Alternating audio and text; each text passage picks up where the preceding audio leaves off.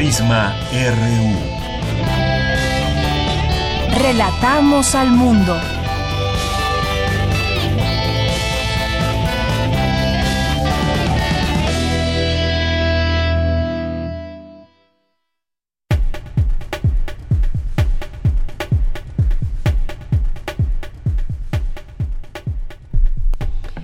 Muy buenas tardes. Es la una de la tarde con cuatro minutos y estamos ya aquí comenzando el programa Prisma RU que se transmite de lunes a viernes de una a 3 de la tarde aquí en Radio UNAM 96.1 de FM y también enviamos un saludo y aprovechamos este momento para saludar a todos los que nos escuchan a través de nuestra página de internet www.radio.unam.mx. Gracias por estar presentes, por estar ahí todos los días acompañándonos con su oído. Eh, también con sus comentarios y todo lo que hacen con nosotros aquí a través de redes sociales o a través de la vía telefónica que nos hacen conocerlos, conocer un poco a nuestros radioescuchas que están ahí siempre presentes. Muchas gracias. Yo soy Deyanira Morán y a nombre de todo el equipo les mandamos saludos y los invitamos a que se queden con nosotros en esta sintonía. ¿Qué es lo que tendremos en este día jueves 28 de noviembre?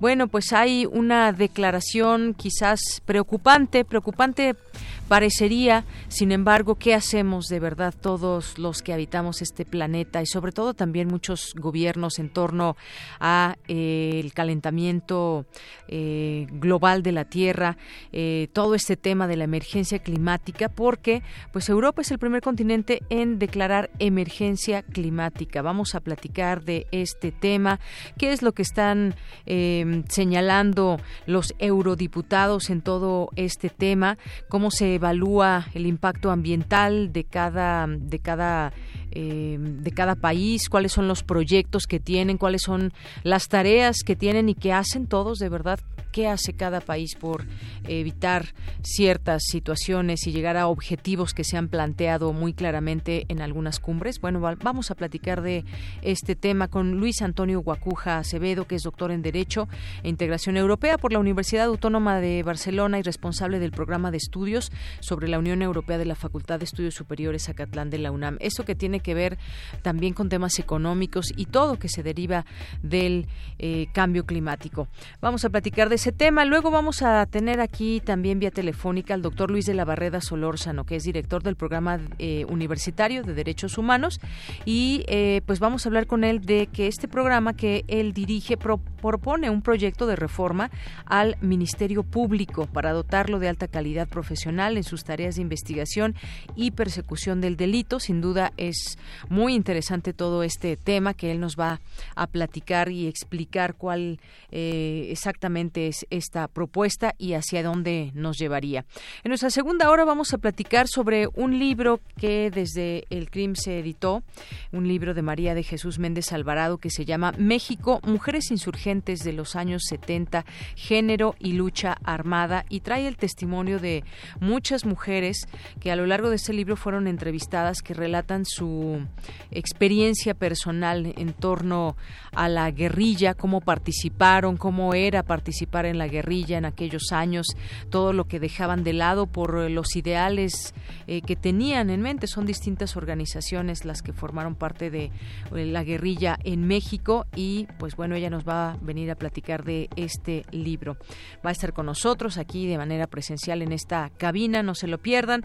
Vamos a tener también eh, en Cultura, el libro La Arquitectura, una entrevista al arquitecto Felipe Leal. Aquí estará con nosotros. También vamos a tener más adelante información nacional e internacional. Vamos a tener hoy, que es jueves, jueves de cine en Cinemaedro con el maestro Carlos Narro. Así que no se lo pierdan. Esto y más tendremos hoy. Hoy es jueves de Gaceta también. Acciones contra la violencia de género, dice hoy su portada. Y bueno, pues esto es parte de lo que tendremos hoy para todos ustedes. La información, por supuesto, universitaria. Y desde aquí, relatamos al mundo. Relatamos al mundo. Relatamos al mundo.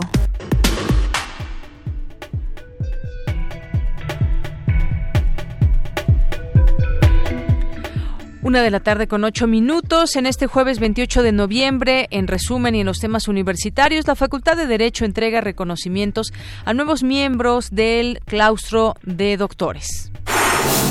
El irlandés de Martin Scorsese ya está en el circuito universitario.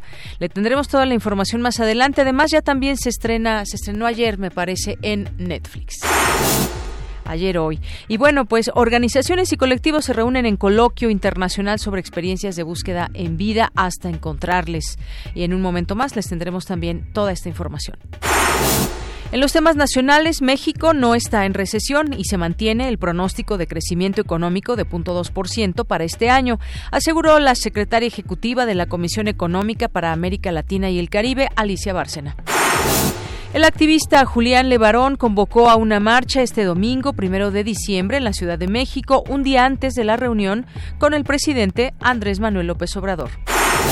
Transportistas bloquean la autopista libre México-Pachuca a la altura de Santa Lucía en demanda de que se les otorgue empleo en las obras de construcción del nuevo aeropuerto. Diputados federales redujeron las remuneraciones de los senadores y por primera vez los legisladores de ambas cámaras tendrán las mismas percepciones, un millón ciento cuarenta y ocho mil pesos al año.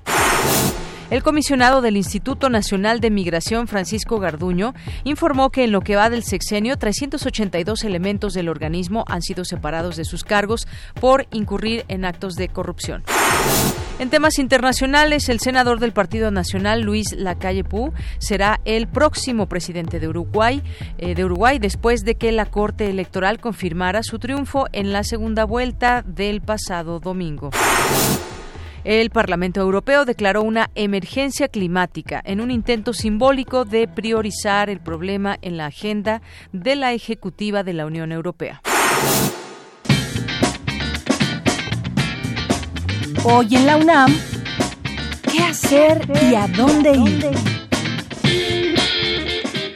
El Centro de Investigaciones sobre América Latina y el Caribe te invita a la función de cine debate del documental Atoyac Memorias de la Represión, que recupera la memoria histórica de familiares y víctimas de desaparición forzada en el estado de Atoyac. Al término de la función, se realizará un debate con la participación de la investigadora Judith Solís Telles. La cita es hoy a las 16 horas en la sala José Martí, ubicada en el piso 3 de la Torre 2 de Humanidades en Ciudad Universitaria.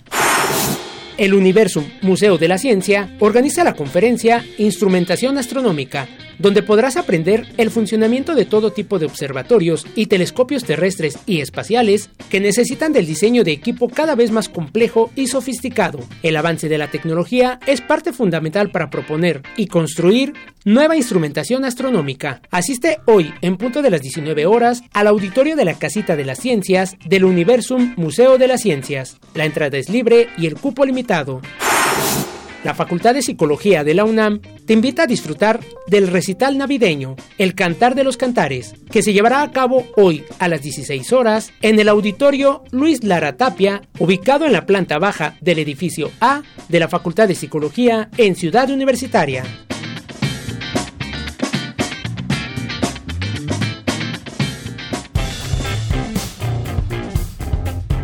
Campus RU Una de la tarde con 12 minutos. Entramos a nuestro campus universitario y nos vamos a enlazar con mi compañera Virginia Sánchez. En la Facultad de Derecho tuvo lugar la ceremonia de imposición de insignias a nuevos miembros del claustro de doctores. ¿Qué tal, Vicky? Cuéntanos. Muy buenas tardes. Hola, ¿qué tal, Deyanira? Auditorio de Prisma RU. Muy buenas tardes. Así es, esta mañana eh, se llevó a cabo en la Facultad de Derecho la ceremonia de imposición de insignias a nuevos miembros del claustro de doctores en Derecho y la entrega de reconocimientos ad honorem a profesores de dicha facultad. Antes de iniciar esta ceremonia, se guardó un minuto de silencio por la reciente muerte del profesor también de esta facultad, Álvaro Uribe Salas. Posteriormente, acompañado por Raúl este, Hugo Ítalo Morales Aldañas, presidente del claustro, Víctor Manuel Garay Garzón, secretario general de esta facultad, Eduardo López Betancur, decano de la facultad y presidente del Tribunal Universitario, así como de Armando Soto Flores, jefe de la División de Estudios de Posgrado, y la doctora Paola Carmona Díaz de León, miembro del claustro, y de Ruth Zabaleta Salgado, representante de los nuevos miembros. Raúl Contreras Bustamante, director de la Facultad de Derecho, señaló la importancia de eventos como este y del claustro, del claustro mismo, lo cual dijo, pues ha sido uno de los elementos que ha posicionado a esta facultad como una de las mejores de América Latina. Escuchemos. Claustro Es esa palabra derivada del latín claustrum que hace referencia al término cerradura y con ello a la idea de un sitio cerrado o a una reunión cerrada de un grupo de personas. Me siento muy orgulloso en reiterar que no existe en el país ni en América Latina una facultad que pueda presumir de contar con una planta académica en una sola carrera con más de 400 profesores con grado de Derecho. Esa es la Facultad de Derecho de la Universidad Nacional Autónoma. Asimismo, destacó que la toga que portaba el presidium no distingue género, dijo ahora que se habla de temas fundamentales como la igualdad de género y las terribles consecuencias de la violencia que viven pues en este aspecto. Así que escuchemos qué más dijo al respecto. La realidad social de México demanda acrecentar el ritmo y la calidad en la educación, exige unir voluntades y crear un frente donde todas las voces y todas las fuerzas se encaminen hacia el mismo objetivo. La antorcha de este frente debe ser el conjunto y la suma de las inteligencias al servicio de nuestra facultad y de nuestra universidad. A ello aspiran nuestros claustros. Ya posteriormente se dio paso a la entrega de insignias a los 27 nuevos miembros del claustro de doctores en Derecho y la entrega del reconocimiento ad honorem a seis profesores de esta facultad. Pues este es el reporte de lo que se vivió aquí en esta Facultad de Derecho de la UNAM esta mañana de ella. Muy bien, pues Vicky, muchísimas gracias y buenas tardes. Gracias a ti. Hasta luego. Hasta luego. Bueno, pues ahora nos vamos con Cindy Pérez Ramírez. Organizaciones y colectivos se reúnen en el Coloquio Internacional sobre Experiencias de Búsqueda en Vida hasta encontrarles. Adelante, Cindy. ¿Qué tal, Deyanira? Muy buenas tardes, es un gusto saludarte. La desaparición de personas es un grave problema que ha aquejado a México en el pasado y que actualmente se manifiesta con una enorme complejidad que produce un escenario adverso y violento para la búsqueda de personas desaparecidas. Ante la cruda realidad que representan más de 40.000 personas desaparecidas en nuestro país, se vuelve necesario escuchar las historias, relatos y conocimientos adquiridos de quienes buscan, bajo cualquier circunstancia, quienes luchan por salir de la incertidumbre y ver a sus seres queridos regresar a casa. Durante la inauguración de este coloquio internacional sobre experiencias de búsqueda en vida de personas desaparecidas hasta encontrarles, convocado por Servicios y Asesoría para la Paz, Serapaz y Grupo de Investigaciones en Antropología Social, GIAS, realizado en el Centro Cultural Universitario Tlatelolco, Carolina Robledo, investigadora del CIESAS e integrante del GIAS, señaló que la búsqueda y exhumación de restos humanos han sido el eje central en esta materia, sin embargo es indispensable que se siga un eje de acción para la búsqueda en vida. Sin embargo, las instituciones han demostrado pocas habilidades para responder a este principio. El carácter burocrático que ha caracterizado las búsquedas institucionales y la falta de capacidades operativas en campo poco ayudan a reaccionar de manera urgente a la desaparición de una persona. Esto sucede a pesar del deber de diligencia estricta que obliga al Estado a adoptar medidas razonables para intentar encontrar a las víctimas de desaparición con vida. Frente a esta realidad, los familiares de personas desaparecidas aquí presentes y muchos otros que no nos acompañan hoy se han especializado en la búsqueda de fosas y exhumación de restos humanos, pero también han desarrollado conocimiento muy valioso para la búsqueda en vida, especialmente para la reacción inmediata, una de las fallas sistémicas del Estado mexicano que aún en algunas geografías insiste en dejar pasar las primeras horas después de una denuncia para activar la búsqueda de la persona desaparecida. Deyanira posteriormente inició la mesa Cómo buscar metodologías generadas para la búsqueda en vida y el análisis de contexto, en donde Ariana García Bosque de la Asociación Familias Unidas en la Búsqueda y Localización de Personas Desaparecidas, Piedras Negras, Coahuila, refirió el trabajo que se ha hecho en 150 casos donde se han involucrado policías estatales en tema de desaparición forzada. Este grupo de Yanira nos contaba que ese grupo de reacción responde eh, vía teléfono o WhatsApp la denuncia de un familiar eh, también por, eh, por Facebook, identifican si es secuestro, desaparición forzada o de un particular, llaman a la Comisión de Derechos Humanos y tramitan un amparo ante un juez de distrito. Escuchemos. Al mismo tiempo, eh, es decir, trabajamos la queja ante la Comisión de Derechos Humanos, se interpone el amparo, se hace el acompañamiento de las, de las familias a, la unidad de desaparecidos, a presentar la denuncia por desaparición y a la par, si es el deseo de la familia, empezamos a eh, hacer pública la desaparición eh, con el apoyo de los medios de comunicación. Toda esta eh, accionar que hacemos, lo que logramos es presionar tanto legalmente como públicamente a las autoridades y logramos que las personas sean presentadas en un máximo de 3 a 6 horas, si bien es cierto, torturadas eh, o procesadas por algún delito.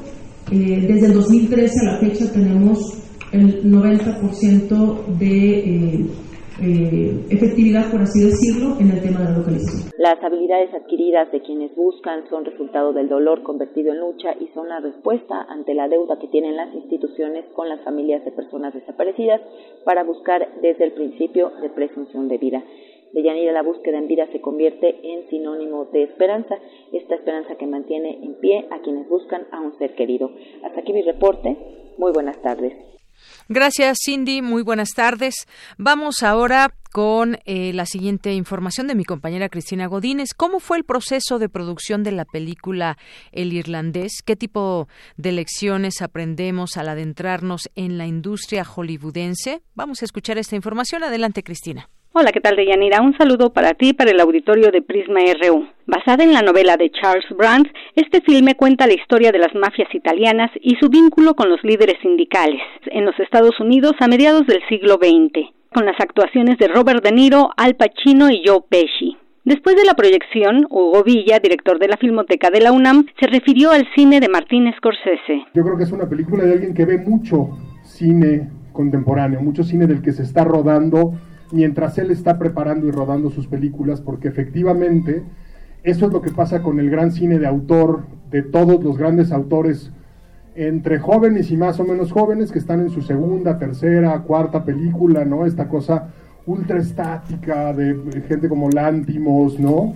Este, que son cámaras que no se mueven, que están muy quietas, en posiciones muy fijas, y creo que eso es muy notable, salvo el último movimiento que a mí me parece también una cosa poética extraordinaria. Durante la charla con estudiantes de cine de la UNAM y demás personas que asistieron a la función, Gastón Pavlovich narró que cuando estaban terminando de filmar Silence en Taiwán, Scorsese le ofreció ser el productor de su siguiente trabajo. Pasa más de un año porque pasamos por postproducción primero y hay que, hay que terminar Silence bien y ya sabes, y todavía todo eso fue un calvario y ya un tiempo después me llega una llamada de Emma, su productora, me dice, oye, este, Marty ya tomó una decisión, ya sabe cuál película va a ser, y va a ser The Irishman, y quiere que se la produzcas.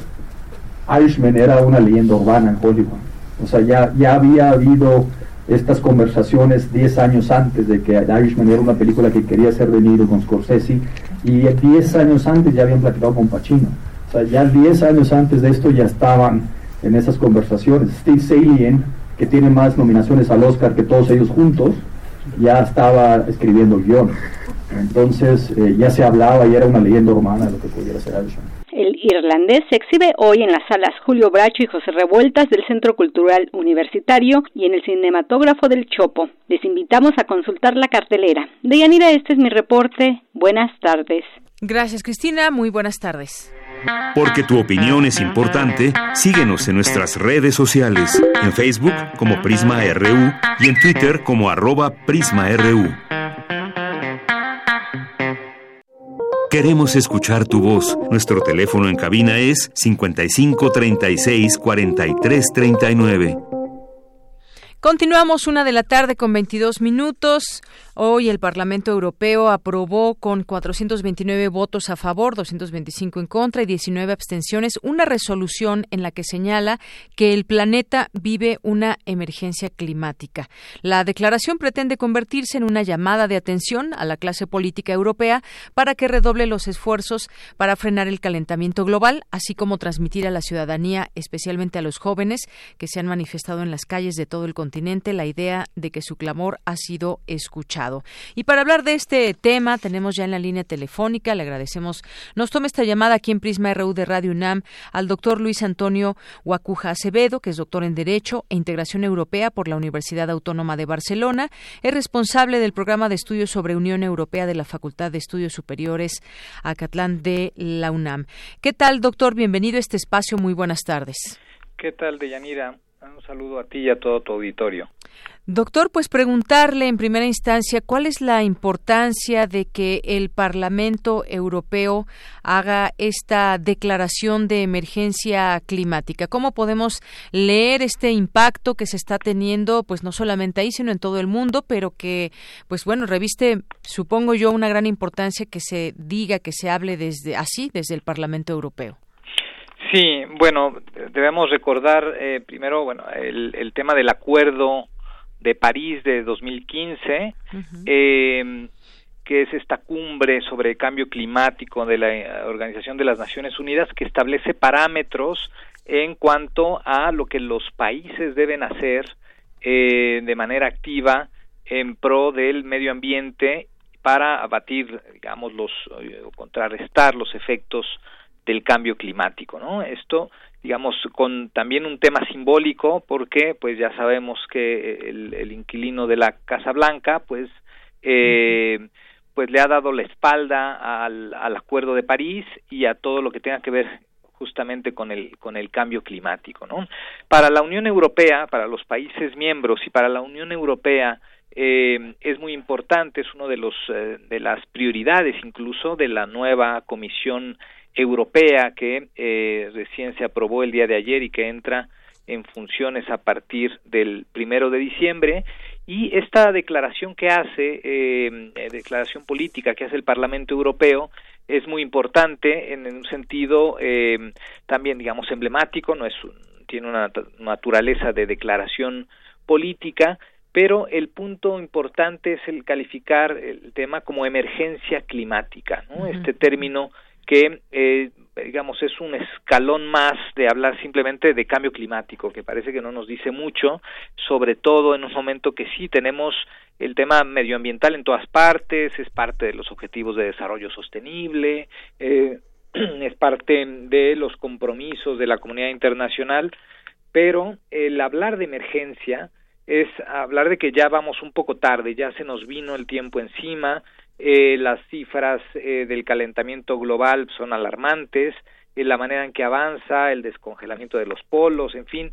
Eh, entonces, esta declaración del Parlamento Europeo pues viene a cuento para poner el acento en, en, en un tema que es una verdadera amenaza global. Así es, una amenaza global. Y justamente también hablar de estos temas es hablar también de muchos temas que nos llevan a, lo económico también, pero pues también a estos, a los retos que hay, que, que hay de cada país. Usted hacía referencia a este acuerdo de París de, de 2015, pero también hablábamos, por ejemplo, y lo hablamos ya en pues en distintas pláticas que ¿Cómo se compromete cada gobierno? Se comprometen, por ejemplo, ahí en el Acuerdo de París, se comprometen, pero ¿quién, quién se da cuenta o cómo se califica o cómo se sabe si realmente llegaron a los objetivos? ¿Quién califica a cada país, a cada gobierno, si cumple o no con los objetivos que se establecen? Eso es algo muy difícil y por eso quizás ha crecido tanto todo esto porque queda muchas veces en buenas intenciones, doctor. Eh, claro, sí. Eh, primero, quizá apuntar eh, que una de las virtudes del Convenio de París es que establece compromisos vinculantes, esto es obligatorios, para que los países cumplan con sus objetivos internacionales, en este caso en favor del del, del clima. Y en particular el compromiso de la Unión Europea ha sido el de reducir al menos un 40% sus emisiones de gases de efecto invernadero en 2030. ¿no? O estamos a, a, a 10 años, ¿no? Y esto un poco tomando como referencia eh, el año de 1990. Digamos, este es un compromiso específico con cifras específicas y con una meta también específica. Los, los países miembros, no todos eh, tienen el mismo compromiso eh, y hay reticencias, por supuesto, y algunos países que eh, que estarán que estarán cumpliendo, cumpliendo antes porque tienen también la infraestructura para ello no no le podemos exigir lo mismo a Alemania que a Rumania ¿no?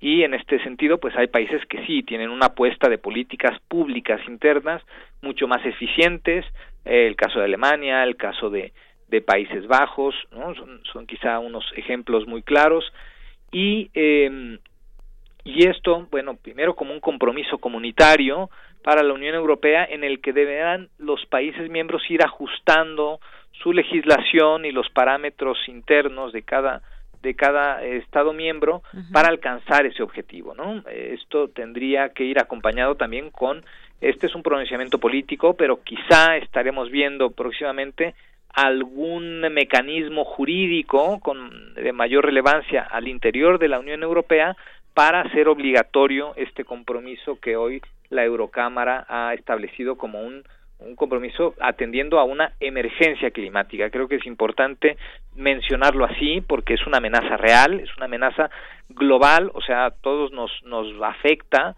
tarde o temprano, hay países más vulnerables que otros, pero tarde o temprano este es un tema que es una amenaza a, incluso a la seguridad internacional. Así es. Y todo esto, pues, eh, es de cara al futuro, porque ya mencionaba usted algunos porcentajes a lo que se comprometen eh, los distintos gobiernos. Por ejemplo, aquí traigo este, este dato. Dice que eh, pedir, los eurodiputados también acordaron en paralelo pedir a la Comisión Europea que eleve el objetivo de reducción de emisiones de dióxido de carbono para 2030 del 40 al 55% respecto a 1990. Un paso intermedio que considera necesario para alcanzar la neutralidad climática en 2050. Ah, quizás ahorita vemos lejano el 2050, pero en términos de lo que está sucediendo puede ser, eh, pues quizás más preocupante de lo que podemos imaginar y quizás a muchos nos toque o no vivir en esos, eh, en esos, eh, en esos años, pero todo lo que se deja, el paso que se, la huella que se está dejando es sin duda muy importante y además de que esta semana justamente se conoció, doctor, que la concentración de gases de efecto invernadero en la atmósfera marcó un nuevo récord en 2018. Es importante mirar hacia el futuro también. Eh, totalmente, totalmente. Eh, sobre todo eh, porque no es nada más un tema y, y, es lo que deberíamos empezar a cambiar. No solo es un tema de declaraciones políticas, porque en, en los discursos todos no pueden estar o casi todos eh, este, en favor del clima, en contra del, del cambio climático o incluso de, del, de la definición de emergencia climática. Pero el, el paso siguiente a eso es establecer políticas públicas que acompañen esa, ese discurso, ¿no? O sea, ¿qué están haciendo en los países europeos en, en cuanto al tema de energías limpias? ¿Qué se está haciendo en cuanto a la industria automotriz uh -huh. para ir migrando a tener automóviles eh, o híbridos o eléctricos y abandonar el, combustible, ¿no? Eh, de gasolina o diésel eh, y también la, las industrias, ¿no? La industria minera, las industrias de carbón, la industria de, de hidrocarburos en general, pues que eh, son un componente muy importante para la contaminación del planeta, ¿no? ¿Qué uh -huh. estamos haciendo al respecto y qué vamos a hacer, cómo, cuándo y además eh, eh, con qué metas? Esta yo creo que es el, el, el tema más importante eh, que hay que pues que hay que poner sobre la mesa, ¿no? No, no, uh -huh. este, eh, sé que hay proyectos de infraestructura, de inversión, sí, pero eh, incluso a, a, largo plazo hay que pensar en el costo-beneficio de, de las industrias contaminantes y de verdad establecer políticas para migrar a otro tipo de industria mucho más eh, amable con el medio ambiente. Claro, el caso es que eh, de, este, de este tema del cambio climático se viene hablando ya desde hace varios años y pues no podemos detener esta marcha y parece ser que no han sido contundentes todas estas acciones. Leía incluso yo que en esta discusión que hubo ahí en el Parlamento Europeo había algunas diferencias, algunos se centraban más en la superficie que el fondo, dice esta nota del país, por ejemplo, que un grupo, el Grupo Popular Europeo admitía que la humanidad se acerca al punto de no retorno, pero para dar su apoyo reclamaba sustituir la palabra emergencia por urgencia, que era una forma de bajar el nivel de alarma que consideraban consideraban hasta exagerado. Es decir, eh, cambiar una palabra por otra, pues también tiene su implicación en todo esto, doctor. Mm, eh, claro, sí, por supuesto. Y yo pienso que no se debería bajar la guardia en este sentido, ¿no? o sea, si vemos las cifras, al final, este sí estamos ante una emergencia, ¿no? Y creo que alguien que ha puesto este tema eh, de manera muy visible, pues es esta chica Greta, Thunberg, ¿no? que, que ha paseado ahí por el mundo haciendo huelgas, pero llamando a una muy reciente generación de, de, jóvenes eh, preadolescentes y adolescentes a eh, pues a reclamar con, con justa razón el que los políticos están ahí sentados muy cómodamente eh, pero que no han hecho su tarea. Y esto es cierto no o sea eh, contemos los discursos y contemos también eh, las políticas públicas. Y creo que encontraremos una importante diferencia y las políticas públicas eh, todavía quedan mucho a deber para combatir estos efectos que insisto pues tarde o temprano eh, se pagarán las consecuencias en, todo el mundo si no se toman medidas ya. Y por eso las palabras importan y hablar de emergencia climática me parece que es acertado. Bien. Y por último, doctor, yo le preguntaría, ¿cómo incide, por ejemplo, esto que está sucediendo ahí en la Eurocámara, esta declaración de emergencia climática, cómo incide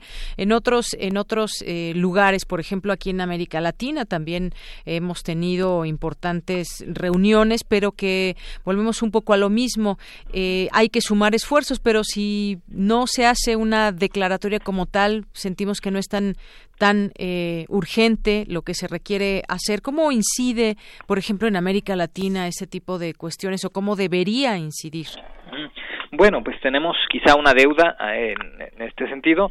No tenemos, evidentemente, la, la, la, infraestructura eh, ni normativa, ni de políticas públicas, ni de recursos económicos que tienen en Europa pero también debemos asumir los compromisos, ¿no?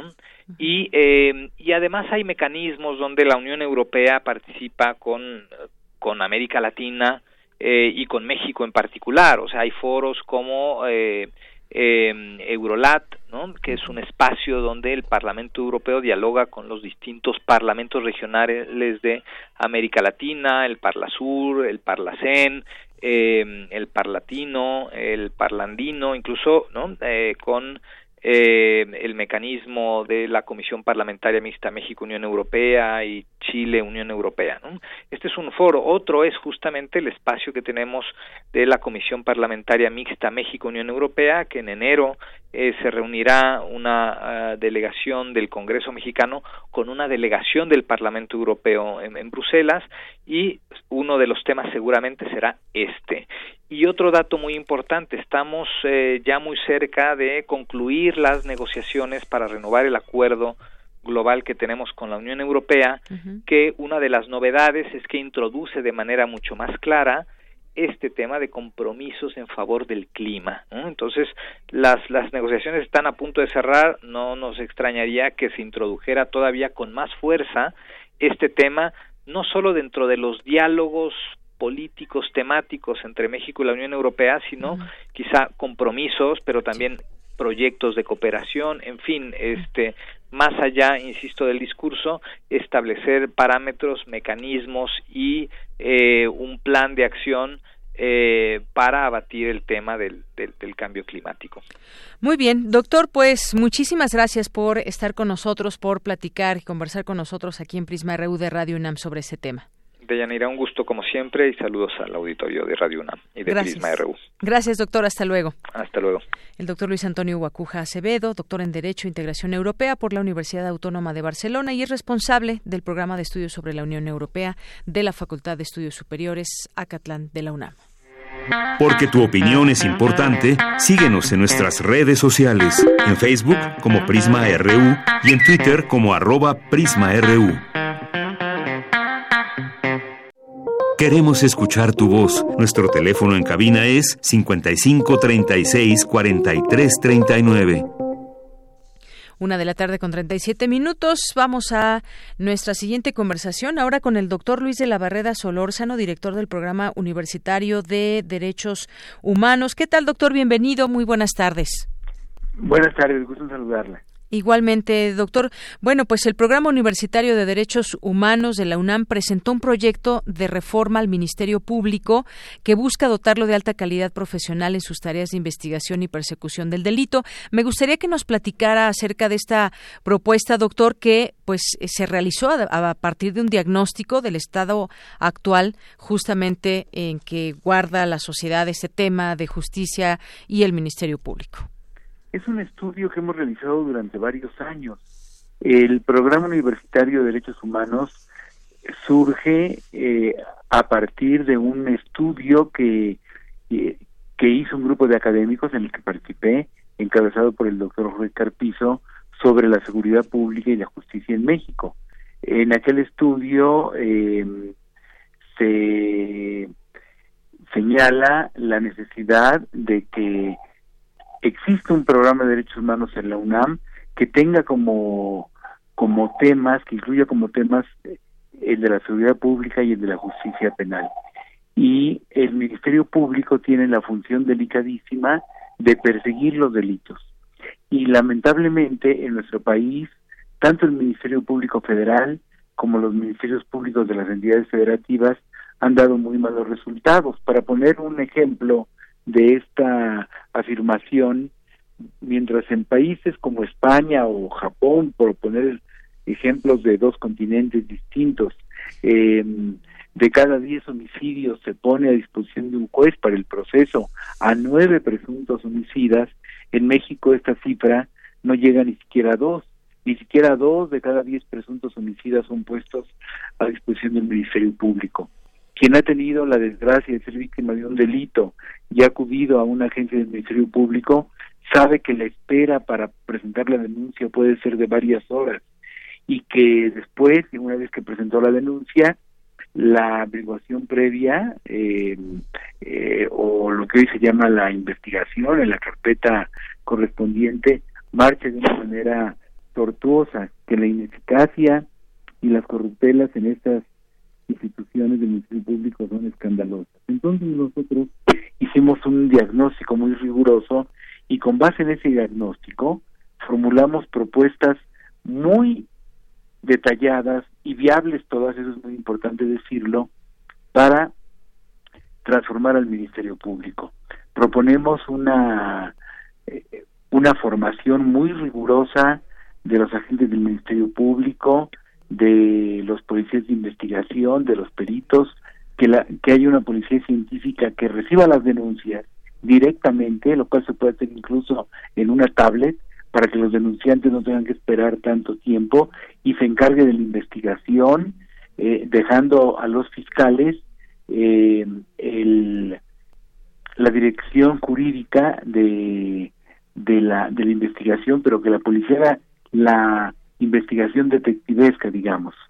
Que el Ministerio Público esté dotado de autonomía, pero que haya un consejo de procuración como órgano independiente que controle y vigile todos los componentes del sistema.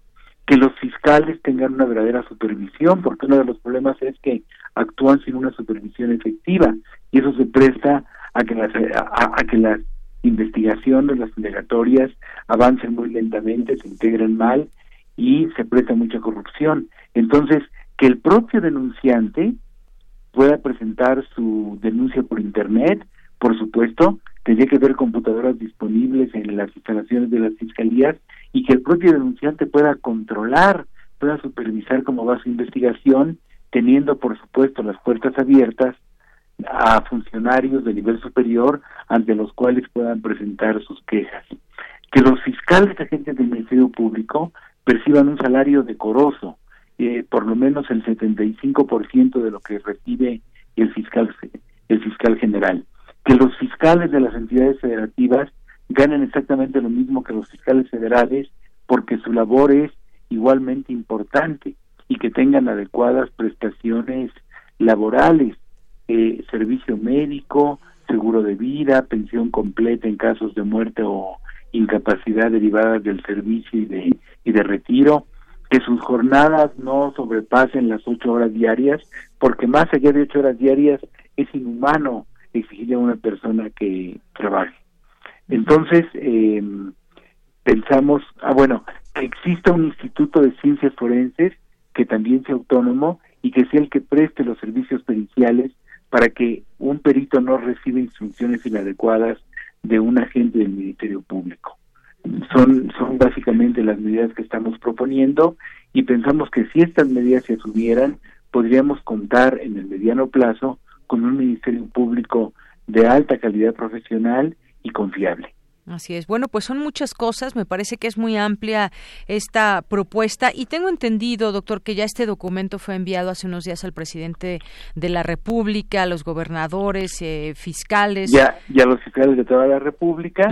Em, hoy mismo me llamó el secretario particular del fiscal general de la República para decirme que están muy interesados en el estudio, pero espero que este interés se traduzca en medidas reales, en medidas concretas para poner en marcha lo que estamos proponiendo. Claro, y es que hay una realidad imperante en este país y tiene que ver con todo lo que usted menciona, estas propuestas para hacer mejor el funcionamiento de la justicia, porque sabemos que es una, el, hoy el Ministerio Público Federal y también en, los estados, pues es una institución eh, ineficaz, son frecuentes las, los temas de corrupción, abusos, falsas acusaciones, incluso la integración de expedientes y demás. Leía yo por la mañana una nota que publicó, me parece que fue Reforma en su primera plana, de una mujer que fue asesinada eh, hasta el momento presuntamente se presume que sea el ex esposo,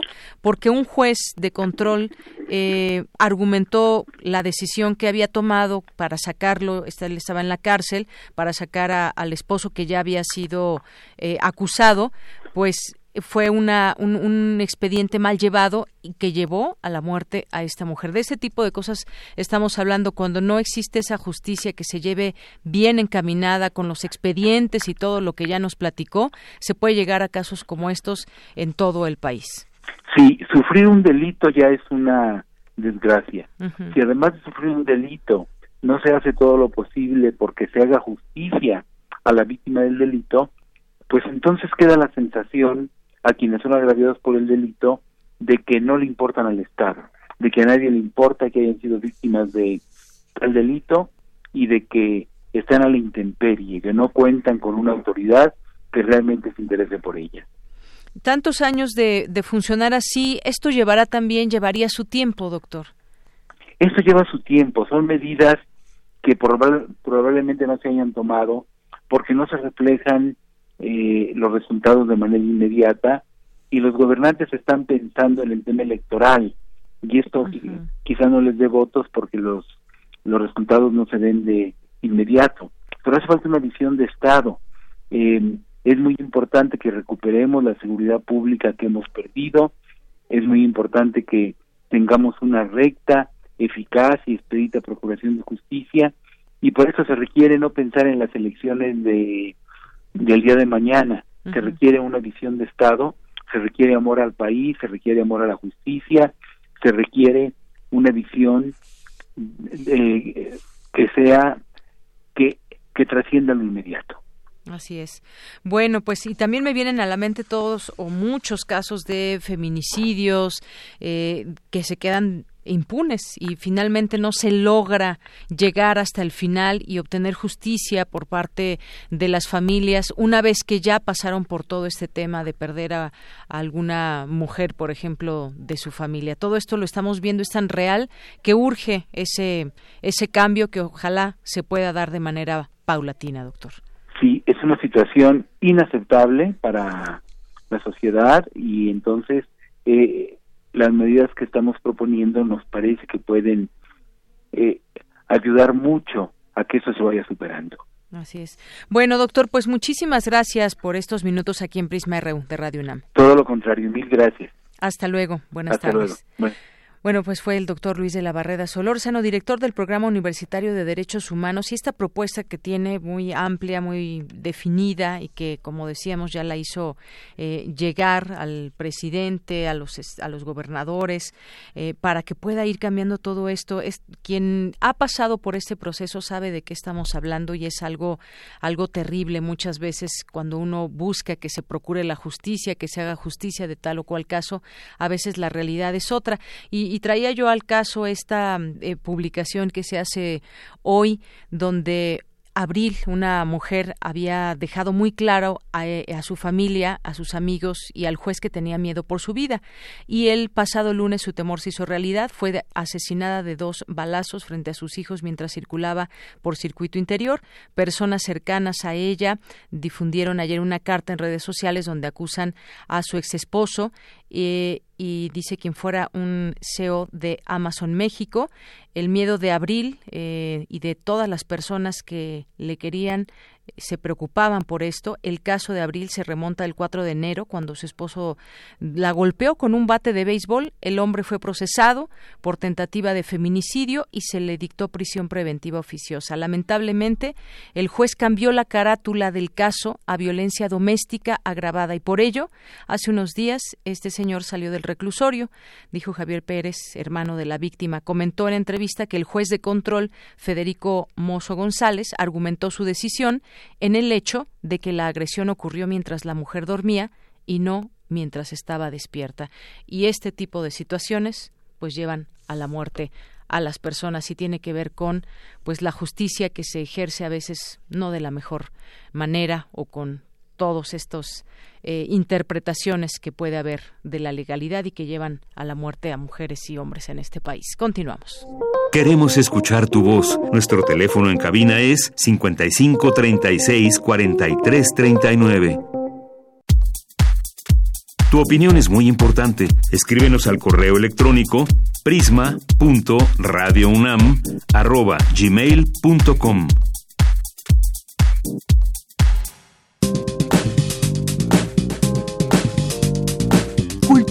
RU.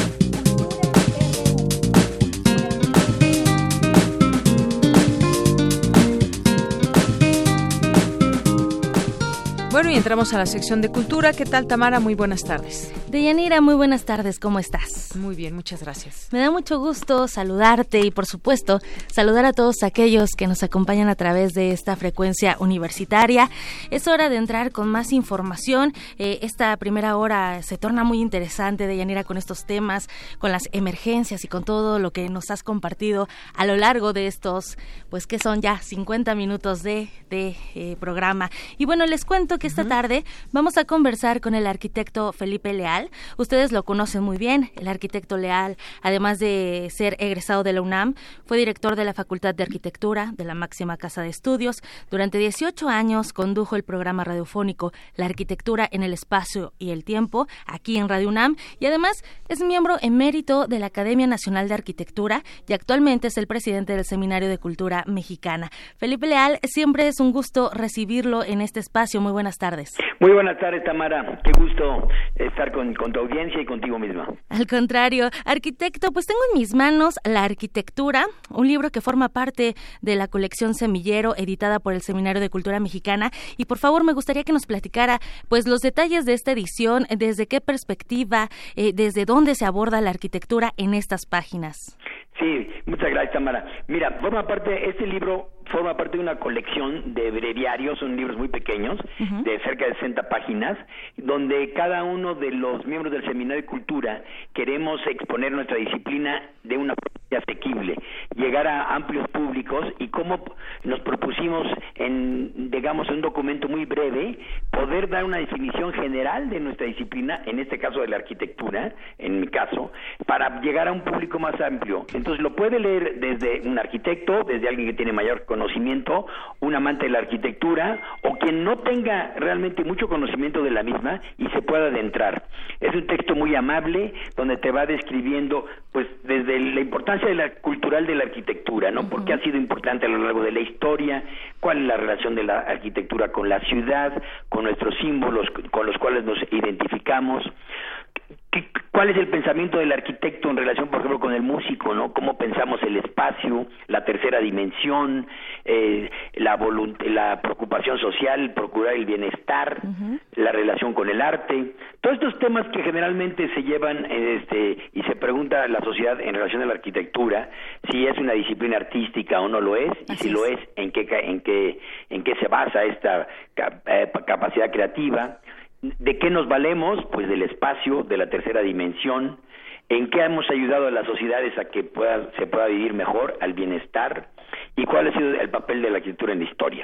Estos temas que parecen tan largos, ¿cómo los puedes tú abreviar en 60 páginas, en capítulos muy breves, quizá de 10, 15 páginas, de una forma muy concreta, y con algunas citas de pensadores, ¿no? De pensadores como Octavio Paz, o de arquitectos como Le Corbusier, o de artistas este, de diferentes índole, pero eso es lo que se trata, es un texto muy amable que pretende llegar a un público muy amplio. Sin duda, arquitecto Felipe Leal, eh, pues yo tengo que decir al auditorio que después de leerlo, abrí los ojos, el, panorama se amplió. Eh, me gustaría comentarles que, bueno, en este libro, pues van a encontrar una fusión filosófica, humanista, artística y definitivamente no veremos las estructuras de la misma forma, o mejor dicho, veremos las estructuras y pondremos atención en detalles que nos harán disfrutar nuestro entorno. Hay algunas citas, eh, bueno, en este libro habla de, de cómo la luz juega un papel en la arquitectura, los espacios cómo son habitables, la conjunción de diversos cuerpos, eh, también cómo podemos conocer la historia de una comunidad a través de su arquitectura. Exacto, oye, me da muchísimo gusto. Este, tu lectura fue precisa, de esos son los objetivos. Yo creo que el objetivo de cualquier persona que escribe un texto sobre su disciplina o sobre cualquier tema es que sea cabalmente comprendido. Me siento muy satisfecho porque lo que has expresado ahora es justo eso, el, poder acercarse a esto, ¿no? La importancia de la luz, la importancia de la intimidad, el cómo nos afecta eh, un espacio de, la, de una parte este, eh, psicológica, cómo nos puede podemos sentir muy bien, muy a gusto o rechazarlo eh, cuando nos emocionamos, en fin, todo esto, de eso, trata el texto. Me, encanta la síntesis que has hecho.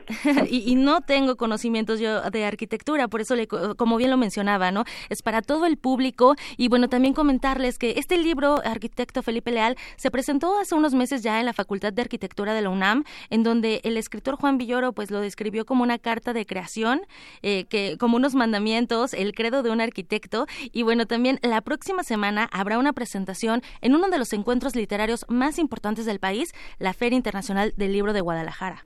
Así es, lo vamos a presentar el próximo miércoles 4 eh, de diciembre a las 5 de la tarde en la sala 3 de la Feria Internacional del Libro de Guadalajara y haremos una presentación en conjunto, que para mí es un honor. Haremos una presentación, Eduardo Matos Moctezuma, el gran arqueólogo, hará su texto sobre la arqueología. A la par que este texto mío de la arquitectura, él presentará su libro, la arqueología, eh, y yo la arquitectura. Entonces vamos a hacer un binomio ahí de dos disciplinas que además tienen muchas semejanzas y, vínculos este, culturales e históricos. Entonces estará Eduardo Matos presentando la arqueología y yo presentando la arquitectura en la misma mesa de 5 a 6 de la tarde el próximo miércoles 4 en Guadalajara. Excelente, arquitecto y bueno, también comentar al auditorio Eduardo Matos Moctezuma, pues recientemente fue nombrado miembro emérito del Seminario de Cultura Mexicana. Exactamente, hace un par de días le dimos esta distinción por los 30 años de pertenecer al Seminario de Cultura Mexicana y por todos los aportes que ha hecho a la arqueología de México, al conocimiento del México antiguo, a todos los, los símbolos que están encarnados en nuestra cultura y es un gran personaje, le hicimos un merecido reconocimiento a Eduardo Matos. Excelente. Arquitecto, y bueno, ya para cerrar esta conversación, ¿cuáles son algunos de los otros títulos que forman parte de esta colección eh, que ya mencionaba bien, por integrada por miembros titulares? Mira, hay títulos fantásticos, por ejemplo. Hay un título de Herminia Pasantes, que es precisamente una neurocientífica de la UNAM, Premio Universidad Nacional y, Premio Nacional de, Ciencias, sobre el cerebro.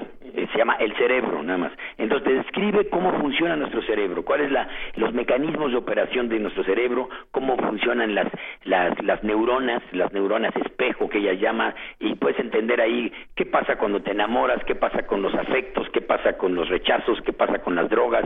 En fin, es un texto también bellísimo, muy bueno, muy interesante, el de Herminia Pasantes. Existe otro, precisamente sobre la crónica, de Ángeles González Gamio, te habla cómo es, se estructura la crónica. Uno que nos dejó todavía Álvaro Matute, el gran historiador este, sobre la historia, antes de fallecer todavía nos entregó ese texto, y está uno en, proceso, hay uno sobre la música de Carlos Prieto, muy interesante, cómo es la música por Carlos Prieto, y hay uno en proceso que es fantástico de Hugo Iriart, que es eh, ¿Para qué sirven los cuentos? Excelente. Y, así te encontrarás, son 20 títulos, uno sobre el bien morir, que es importante, es un texto de Arnoldo Kraus, que ha tocado los temas de precisamente de la voluntad anticipada y estos temas tan, tan complejos cuando ya una persona ya está de avanzada edad y no tiene este eh, alternativas de vida, sobre, dice él, dice, siempre hablamos sobre el bien vivir, pero ¿por qué no hablamos sobre el bien morir? Por todos estos textos son como una reflexión, son bastante frescos, son muy actuales, están basados en las últimas investigaciones o en la temática que, en los temas que la sociedad ahora nos interesan, de nuestras disciplinas.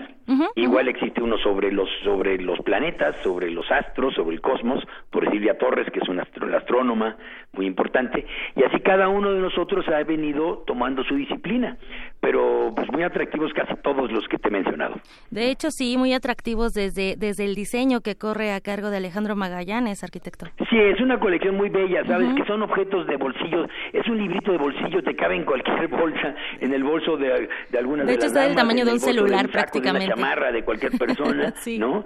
Este, lo llevas, lo puedes leer, no te lleva más de una hora, hora y media, si te concentras, ¿no? Entonces lo puedes leer quizá en el, en el transporte, en la antesala de alguna gestión que tengas que hacer, en un vuelo de avión, en una, en una noche, en un lugar reposado, pero son textos que no te llevan más de hora y media, dos horas leerlos. Así es. Y este, son muy amenos, la verdad.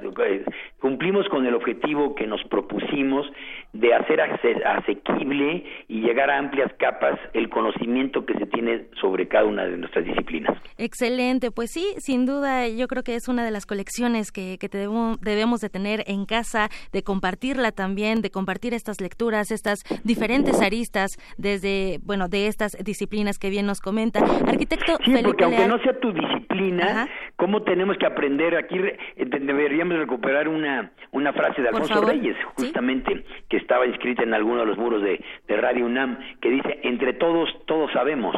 Así es. Y, es muy bello conocer más allá de nuestras disciplinas, ¿no? o sea, a mí me, me, me fascina y estoy este, totalmente comprometido con la arquitectura, pero, pero me encanta saber de música, me, ahora he aprendido mucho de arqueología a través del libro del cerebro, me fascinó, ¿no? Entonces, ¿cómo vas este, adentrándote en, en otros conocimientos más allá de tu disciplina? Tenemos que que, recuperar y esto es, esto es muy importante, tener esta visión mucho más universal del conocimiento. Sin duda, con esas palabras nos quedamos y de verdad agradezco mucho, arquitecto Felipe Leal, que nos haya tomado la llamada y que nos haya platicado un poco acerca de esta colección y también de la arquitectura, este libro que forma parte también de la colección Semillero, editada por el Seminario de Cultura Mexicana. De verdad, muchísimas gracias. Muchísimas gracias a ti, eh, Tamara, y qué gusto saludar a esa gran audiencia de Radio UNAM que tanto estimo. Claro que sí, y tenemos una cita entonces en la FIL Guadalajara. En la FIL Guadalajara el próximo miércoles 4 para la presentación del libro La Arquitectura y el de la Arqueología con Eduardo Matos también. Muchísimas gracias, arquitecto Felipe Leal. Gracias a ti, buenas tardes. Hasta luego, muy buenas tardes. Y bueno, a ti que nos estás escuchando y que sigues acompañándonos, también te comento que eh, el primer movimiento va a estar transmitiendo de 7 a 10 de la mañana la próxima semana desde la FIL Guadalajara y bueno, yo también estaré compartiendo parte de lo que pasa en ese encuentro, así que los invitamos a que sigan en esta frecuencia y que se enteren de todo lo que sucede eh, allá en la Feria Internacional del Libro de Guadalajara. Por hoy me despido, muy buena tarde. Gracias, vamos a continuar, dos de la tarde con un minuto, regresamos a la segunda hora de Prisma RU. Relatamos al mundo. Relatamos al mundo.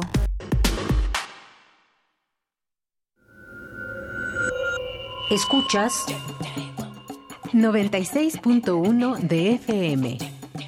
XEUN. Transmitiendo desde Adolfo Prieto 133, Colonia del Valle, en la Ciudad de México. Radio UNAM. Experiencia sonora.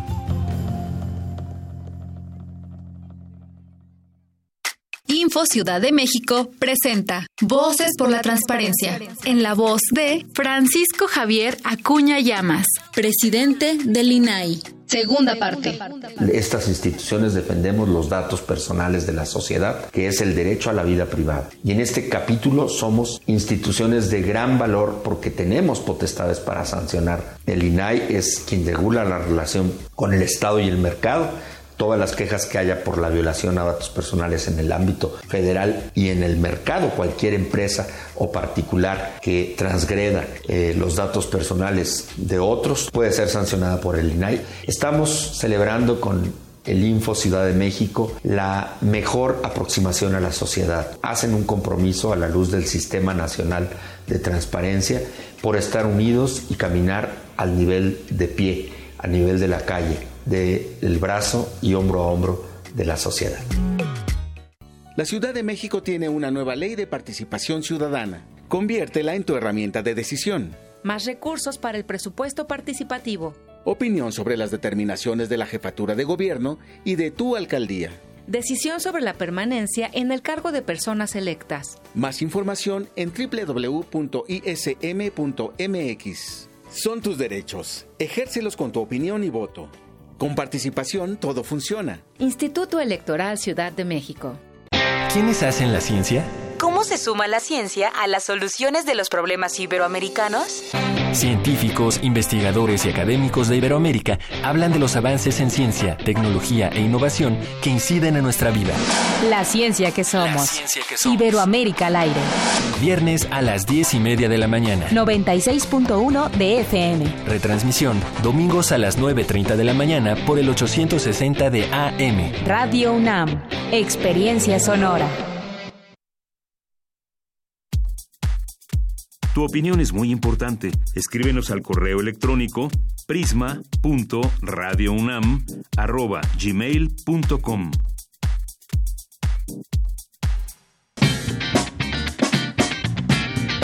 Mañana en la UNAM, ¿qué hacer y a dónde ir? El Palacio de Minería abre la convocatoria para el programa de becarios que participarán en la organización de la edición número 41 de la Feria Internacional del Libro. Si eres alumno de los últimos semestres de las licenciaturas de Antropología, Diseño Gráfico, Ciencias de la Comunicación, Relaciones Internacionales, Trabajo Social, Pedagogía, Periodismo o Psicología, puedes formar parte de la organización de esta importante fiesta literaria. Consulta la convocatoria completa en el sitio oficial www.filminería.unam.mx. La fecha límite de inscripción es el 25 de enero de 2020.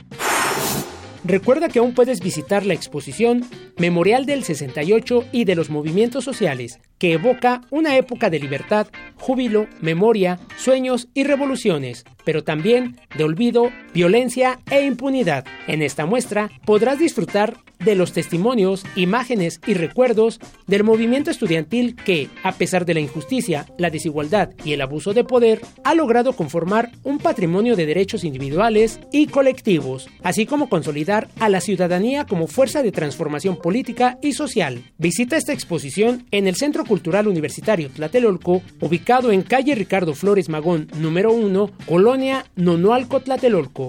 La entrada general es de 30 pesos. Mañana es viernes de danza del taller coreográfico de la UNAM. Disfruta de la puesta en escena Migrando al Interior, montaje dancístico con coreografías de Gloria Contreras, Olga Rodríguez y Yasmín Barragán. La función será mañana viernes 29 de noviembre en punto de las 12.30 del día en el Teatro Carlos Lazo de la Facultad de Arquitectura en Ciudad Universitaria. La entrada es libre y el cupo limitado. Para Prisma RU, Daniel Olivares. Continuamos, ya estamos de regreso en esta segunda hora de Prisma RU, son las 2 de la tarde con 6 minutos y seguimos en esta frecuencia 96.1 de FM y www.radio.unam.mx. Recuerden nuestras redes sociales, arroba Prisma RU, en Twitter, y en Facebook nos encuentran como Prisma RU. Nuestro número en cabina 55 36 43 39.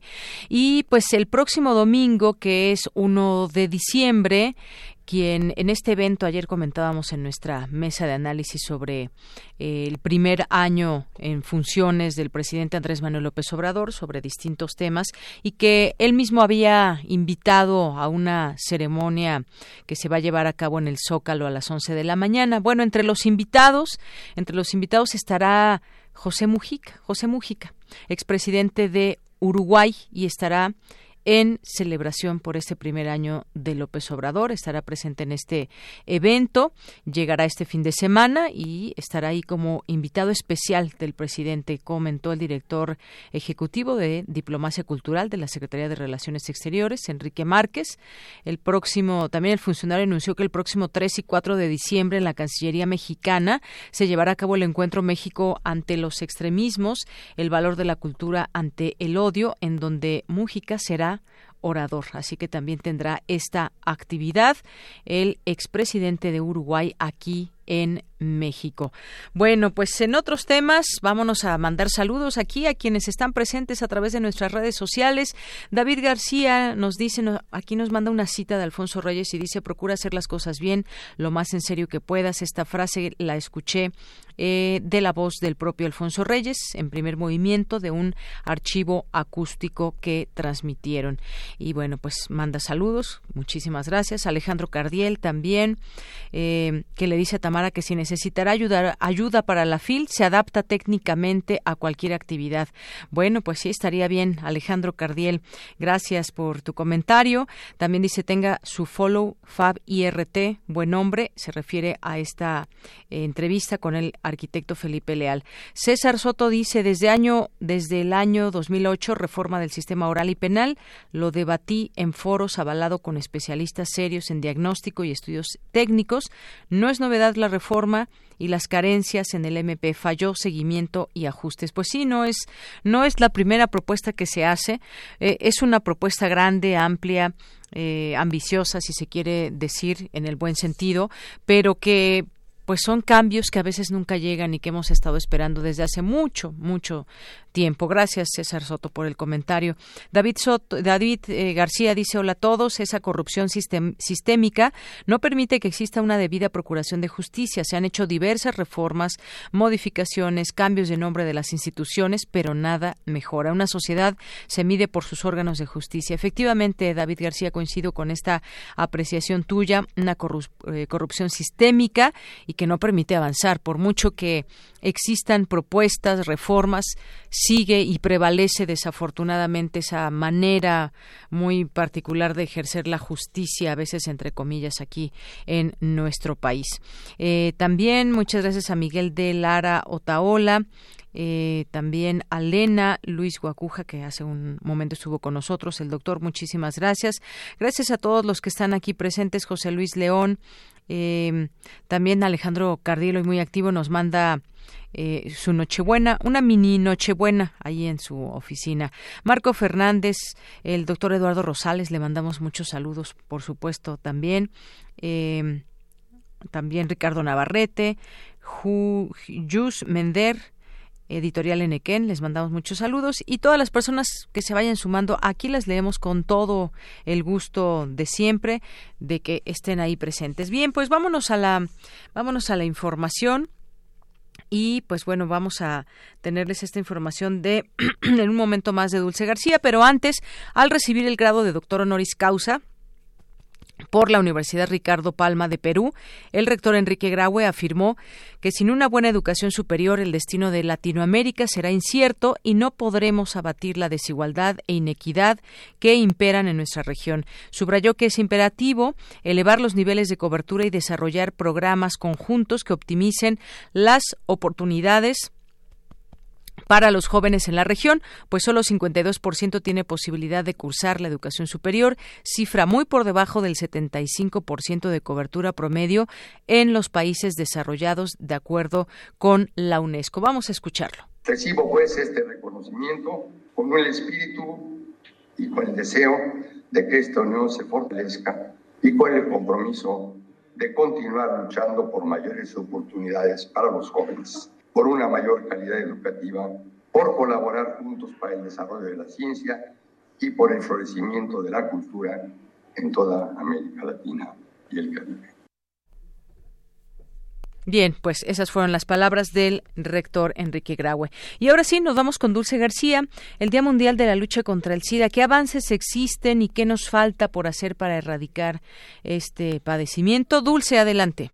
Deyanira, muy buenas tardes a ti al auditorio de Prisma RU. En el marco del Día Mundial de la Lucha contra el SIDA, que se conmemora el próximo primero de diciembre, académicos de la UNAM llevaron a cabo una conferencia de prensa para informar cuál es la situación de la enfermedad en México y el mundo. Roberto Vázquez Campuzano, académico de la Facultad de Medicina de la UNAM, habló de cómo han ido cambiando los virus a lo largo de la existencia de esta enfermedad. Que del 2010 al 2018 hay una disminución a nivel del mundo del 16% de nuevas infecciones y en niños una disminución del 41%.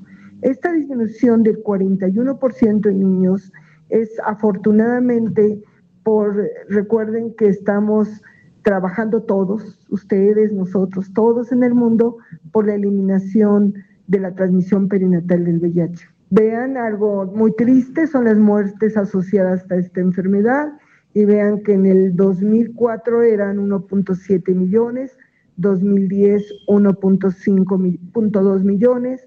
Dijo que también han cambiado las pruebas y los diagnósticos. Estas metas están programadas en el mundo para el año 2020, es decir, próximo año. Entonces, para el próximo año deberíamos de tener en el mundo el 90% de las personas diagnosticadas, el 90% en tratamiento y de estas que están en tratamiento, el 90% deben de estar bien controladas, es decir, en su presión viral. Entonces, si ven ustedes esta cadena, lo más importante es este 90, porque si no se diagnostica, pues no puede recibir tratamiento ni llegar a una supresión viral. Entonces, la cadena tiene que comenzar acá, y lo más importante de todo es el diagnóstico de las personas. Por su parte, la doctora Noris Pavia académica de la Facultad de Medicina de la UNAM, puntualizó que el último reporte de ONU-SIDA señala que para 2018, 37.9 millones de personas viven con SIDA.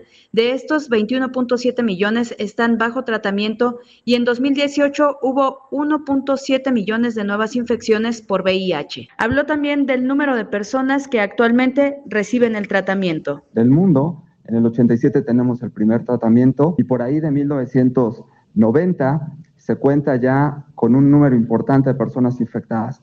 La UNAM, por supuesto, desde el inicio ha estado participando y inicia con la, con la creación de la Unidad de Investigación en Retrovirus Humanos, misma que empezó a funcionar en 1990 y durante ocho años se dedicó a hacer investigación eh, básica con respecto a, la infección por este, por este virus. De Yanira, auditorio de Prisma RU, la doctora Noris Pavia destacó también que de 2010 a 2018 hubo una disminución en el número de nuevas infecciones de 16% y en niños de 41%.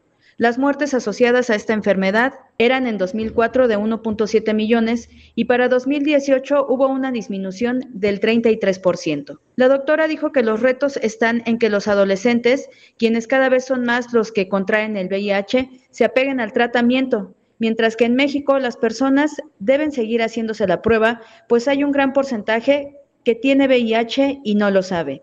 Cabe destacar que los tratamientos en todo el país son completamente gratuitos. Este es el reporte. Muy buenas tardes. Gracias, Dulce. Y bueno, y antes de irnos a las breves internacionales, aquí nos piden del CEICH y con todo gusto lo hacemos, eh, que los invitemos a un encuentro de ciberactivismos contra la violencia patriarcal que se llevará a cabo el próximo lunes 2 de diciembre de 2019 en el Centro de Investigaciones Interdisciplinarias en Ciencias y Humanidades, 2 de diciembre, 9.30 eh, horas, que será la bienvenida e inauguración y pues bueno, eh, habrá distintas mesas que empezará la primera a partir de las 10 de la mañana, luego se sigue a las 12, otra más a las 3.30 eh, ahí con distintos ponentes, distintos temas. Continuará todo el día hasta las 7.30 de la noche. Ahí en el circuito escolar de Ciudad Universitaria, en la Torre 2 de Humanidades, en el cuarto piso, no se lo pierdan. Les mandamos un, un saludo a todos nuestros amigos del SAGE y los invitamos a este encuentro, ciberactivismos contra la violencia patriarcal. Continuamos ahora, nos vamos a las breves internacionales con Ruth Salazar. Internacional RU. El presidente de Perú, Martín Vizcarra, presentó la candidatura del embajador Hugo de Cela Martínez para la Secretaría General de la Organización de los Estados Americanos, que se disputa el próximo 2020. El enemigo no es Rusia ni China, sino el terrorismo. Es el mensaje que dio el presidente francés Emmanuel Macron al secretario general de la OTAN, Jens Stoltenberg, durante la reunión que celebraron este jueves en el Palacio del Eliseo. Una verdadera alianza son actos, son decisiones, no palabras. Por lo tanto, espero que tengamos un verdadero debate entre los aliados sobre nuestro compromiso concreto con la lucha contra el terrorismo en el Sahel y en Oriente Próximo, donde la intervención militar turca de hace unas semanas ha planteado preguntas que también debemos afrontar aquí. El presidente de Estados Unidos, Donald Trump, tensó aún más la relación de su país con China, con la firma de dos proyectos de ley destinados a apoyar el movimiento pro-democrático de Hong Kong. Pekín condenó lo que considera una injerencia desde la Universidad Politécnica de Hong Kong, principal escenario de la resistencia pro-democrática. Los manifestantes celebran la postura estadounidense. La gente podría preguntarse si esto es una invitación a países extranjeros a interferir en los asuntos de Hong Kong. Mi respuesta es que para nosotros es necesario, para poder buscar aliados internacionales, que Hong Kong sea reconocida como una ciudad global, que la comunidad internacional reconozca el estatus único de Hong Kong como un centro financiero global. El consulado de Irán de Nayaf, Irak, fue incendiado anoche por una multitud de manifestantes. Las autoridades han decretado el toque de queda en esta ciudad al sur de Bagdad. Desde Teherán, por su parte, ya han exigido a Irán que tome medidas decisivas, eficaces y responsables contra los agresores. La primera reunión entre representantes del gobierno chileno y de la Mesa de Unidad Social culminó sin propuestas concretas, pero con el emplazamiento ciudadano al gobierno por las violaciones de derechos humanos durante las marchas contra los manifestantes. Por su parte, el presidente Sebastián Piñera con un 12% de popularidad, intenta sellar un acuerdo sobre seguridad en el Parlamento. Y quiero dejarlo muy en claro. Esta ley que permite la colaboración de las Fuerzas Armadas no va a significar ninguna restricción a las libertades y derechos de los chilenos, como sí lo contemplan los estados de excepción constitucional. Pero además, va no va a significar tampoco que las Fuerzas Armadas estén involucradas o participen en el orden público. Esa tarea va a quedar radicada en nuestras fuerzas de orden y seguridad un grupo de astrónomos descubrió un agujero tan grande en la Vía Láctea que desafía todos los modelos conocidos hasta ahora sobre la evolución de las estrellas. El LB1 está a 15.000 años luz de la Tierra y tiene una masa 70 veces mayor que el Sol, según un estudio publicado por la revista científica con audios de Euronews, las breves internacionales con Ruth Salazar. Relatamos al mundo. Relatamos al mundo. Porque tu opinión es importante, síguenos en nuestras redes sociales, en Facebook como Prisma RU y en Twitter como arroba PrismaRU. Dos de la tarde con 20 minutos. Al principio de esta emisión les había dicho que platicaríamos con María de Jesús Méndez Alvarado, que eh, escribió este libro, México, Mujeres Insurgentes de los años 70, Género y Lucha Armada. Un libro sumamente interesante que tiene testimonios de muchas eh, mujeres que decidieron formar parte de la guerrilla a través de distintos... Eh, eh, agrupaciones y de las cuales vamos a hablar en un momento más. Pero antes que otra cosa, le doy la bienvenida justamente a la doctora María de Jesús Méndez Alvarado. ¿Qué tal, doctora? Bienvenida. Muchas gracias, le agradezco mucho la invitación y creo que es muy importante la difusión porque el propósito del libro pues es este dar a conocer la importancia de la equidad de género Exactamente, porque también, eh, pues cuando hablamos de guerrilla, también hablamos de, mujeres que fueron participantes en sus filas y que fueron también eh, formaron parte y fueron muy importantes en el desarrollo de esta actividad en nuestro país, específicamente en algunos años. Eh, usted comienza, comienza diciendo en este libro la opresión a las mujeres se ha prolongado durante gran parte de la historia. Y efectivamente podemos conocer a través del libro, pues estos distintos testimonios de muchas de las mujeres que fueron parte de estos movimientos, pero me gustaría que, que nos platicara un poquito para empezar a grandes rasgos cómo surge esta idea, qué es lo que podemos encontrar en el libro, que además me decía que le llevó 10 años este libro, que es muchísimo, es un libro que está bastante completo, pero bueno, vamos a empezar a platicar de él, hablar de él. Sí, bueno, el origen del libro, pues como todas las cosas tienen su historia y la historia del libro es que bueno, yo también fui presa política de la guerrilla y conviví con las compañeras, a veces llegamos a ser hasta 40 aquí en Santa Marta, Catitla. Eh, y había en la República otras cárceles donde había otras compañeras. Entonces, estando con ellas, yo estuve más o menos seis años, nueve meses, casi siete años. Entonces, bueno, llegué a conocer a las compañeras a profundidad y me dolía muchísimo que esas historias tan interesantes, tan, podríamos decir, nuevas, pero no, no son nuevas, tan nuevas, porque, bueno, las mujeres siempre hemos estado en todos los movimientos sociales, siempre hemos participado, pero desgraciadamente los historiadores androcéntricos, o sea que nada más eh, sacan a los hombres como héroes, etcétera, este minimizan la participación de las mujeres y así pues la participación de ellas se ve relegada. Lo podemos constatar desde la desde todos los tiempos, pero es muy cercano, por ejemplo, ver la participación de las mujeres en en, la Revolución Mexicana, la participación de las mujeres en toda la insurgencia obrera de la historia, si quieres nada más de los años 50, 60, por ejemplo, la gran huelga magisterial de los años 56 encabezadas por el maestro comunista Otón Salazar, pues él me contaba, porque yo todavía lo, vi como diputado, yo era asesora en la Cámara de Diputados del entonces inicial PRD, entonces él me contaba cómo quienes lo protegían, quienes lo cuidaban, quienes realmente eran, el alma del movimiento, eran las mujeres, porque ellas se encargaban de toda la infraestructura, en fin. El asunto es que yo me daba cuenta en la cárcel también que era importante recuperar esos esos testimonios porque además eh, yo había terminado ya la carrera de derecho cuando ingreso a la guerrilla, o sea, aquí en la UNAM. Entonces ya tenía yo un cúmulo de conocimiento sobre el asunto de las mujeres, aunque todavía no me podía decir feminista, ¿no? y, bueno, entonces cuando yo me doy cuenta en la cárcel, la convivencia con ellas, que eran muchachas que se habían, jóvenes como yo, igual que yo, muchas de ellas también universitarias, dos o tres, cuatro eran abogadas, éramos, que también recién habíamos salido, en fin, eso después si quieres lo platicamos, pero me daba cuenta que estas muchachas históricamente habían dado un salto cualitativo. ¿Por qué?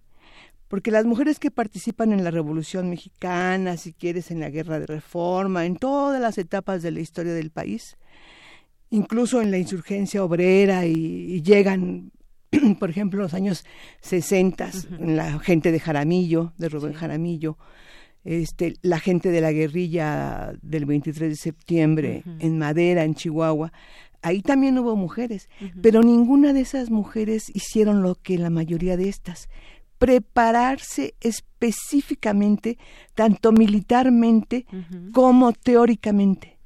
La mayoría de las compañeras que participaban, por ejemplo, de las del mar, las del mar se habían ido a preparar, del movimiento armado revolucionario, se habían ido a preparar casi un año a Corea, militar y políticamente. Las compañeras de un organismo maoísta Partido del Proletariado Mexicano, algo así, no me acuerdo el nombre completo, se habían ido a preparar a China.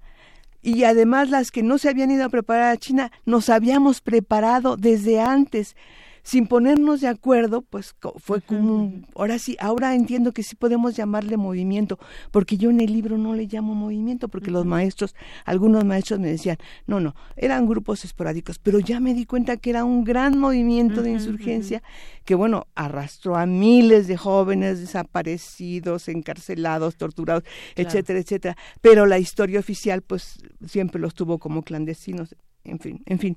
Pero entonces eh, sí estas mujeres dan un salto cualitativo en la historia, porque en todas las etapas de la participación de las mujeres que siempre han estado en los movimientos, nunca ellas como mujeres habían dicho, voy a prepararme políticamente, y militarmente. Así es. Todo esto lo podemos encontrar aquí y además digo, este proceso de las mujeres como participantes políticas directa en la guerrilla en esos años fue muy complejo porque ya de por sí, pues estar en la guerrilla, tomar esa decisión, prepararse, esto como nos dice esta preparación militar, eh, también eh, política, por supuesto, si ya de por sí es difícil abandonar esa vida cotidiana por ideal, por tratar de, de, luchar por los ideales. Además tenían obstáculos por su género. Eso hay que, hay que señalarlo. Y en el libro eh, usted hace una guía, se hace algunas preguntas que se van respondiendo a lo largo de él. Por ejemplo, ¿qué significado tuvo la lucha armada en su condición de mujeres? Es parte de lo que nos responden.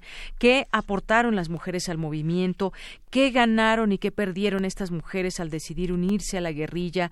¿En qué forma participaron dentro de la guerrilla? En retrospectiva, ¿qué piensan de su experiencia? Todo esto lo podemos encontrar y esa parte me parece muy interesante. Está dividido en distintos capítulos que nos habla de, de eso en su propia en su propia voz. Me parece que esos testimonios son muy, muy valiosos, doctora. Sí, son testimonios muy valiosos porque además las compañeras eran muy conscientes, eran muy participativas, este, tenían un nivel de conocimientos del marxismo, pues bastante avanzado la mayoría de ellas. Sí, en esos años era una formación, digamos. Sí, sí, porque bueno, las condiciones internacionales había en el mundo, bueno, pues toda aquella lucha contra el colonialismo, contra el imperialismo, era muy reciente la, el triunfo de la revolución china, no hacía muchos años que había ganado la revolución rusa, pues ahora nosotros lo vemos de muchos años, pero si vemos que de aquí a 68 hay 50 años, entonces cuando nosotros entramos a la participación, no habían pasado más de 30 años o 40 del triunfo de la Revolución China y cuántos de la Revolución Rusa, cuántos había ah, cuando en la promulgación de la Constitución de 17. O sea, los años, este, pues eh, es, es, es esos años, digamos, eh, tan importantes que marcaron, marcaron esa, esas generaciones, porque hablamos de, varias generaciones, no solamente de una. La Revolución Cubana, por ejemplo, estaba muy cercana a nosotros, a toda América Latina. En toda América Latina los jóvenes participaban. Está, bueno, era el, el asunto del marxismo, pues era una cosa con una gran difusión. Los derechos humanos apenas empezaban a, a, conocerse, porque bueno, pues eh, eso después de la formación de la ONU, etcétera. Pero este en sí, pues sí es, es, es todo un ambiente internacional, pero también nacional. Cuando los jóvenes del 68, porque todos nosotros, la mayoría, podemos decir que el noventa y tantos por ciento de las mujeres, son 20 las que yo entrevisté, noventa y tantos por ciento vienen del movimiento 68 y toman la decisión. Hay un, toda una lista de por qué toman la decisión de ingresar a la guerrilla. Una de las razones fundamentales, por eso en la pasta está la palomita esta, porque, porque además hay un poema de Paquita Calvo que está acá y, y, bueno, la decisión la toman fundamentalmente después de todas las represiones, no solamente la de 68, del 2 de octubre, y la del 10 de junio posteriormente, sino porque también muchas de ellas venían del norte, venían de las universidades estatales de Michoacán, de Chihuahua, donde había habido una fuerte represión de Sonora, de Sinaloa, a las universidades estatales. Entonces, ellos traían el antecedente de por sí de sus universidades locales, de los movimientos, y no solamente de los movimientos estudiantiles, sino de los grandes movimientos agrarios, de los grandes movimientos de trabajadores, que bueno, pues eso ahí en el libro está muy, muy especificado concretamente los antecedentes. Y cómo, por ejemplo, la mayoría de nosotros todos los que participamos en el asunto de la guerrilla en los años 70,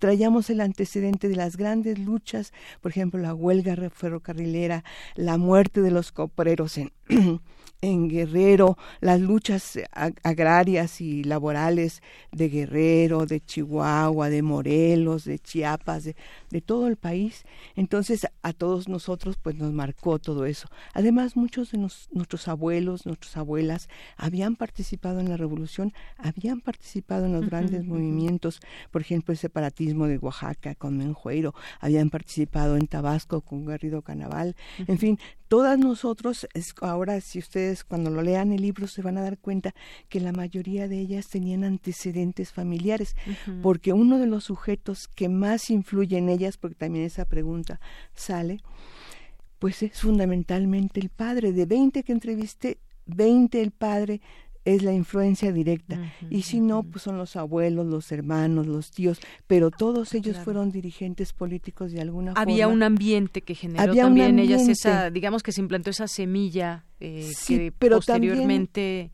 llevaron a cabo y desarrollaron. Pero también había una vocación de las niñas. Exacto. Porque ¿por qué en la familia de cinco, siete o diez, como dijeron varias, por qué si si todos oíamos lo mismo, porque yo dije, quiero hacer la revolución, quiero cambiar las cosas. Exactamente. Así es, son varios capítulos. Uno de ellos, el fenómeno de, la guerrilla, y me gusta mucho esto que usted incluyó aquí, unas palabras del subcomandante insurgente Marcos, que dice, los hombres y mujeres que en los años 60, 70 y 80 dejaron todo para tener nada, son, muestras, son nuestras madres y nuestros padres. A ellos y ellas llamamos la generación de la dignidad, la generación que tuvo como propósito heredarnos lo mejor de su historia personal y colectiva para formar no a maestros, ni dirigentes, ni mandos, sino aprendices aplicados, dispuestos a aprender de quienes abajo son los que son indígenas, campesinos, obreros, empleados, ancianos, mujeres, jóvenes, niños y niñas. Subcomandante insurgente Marcos.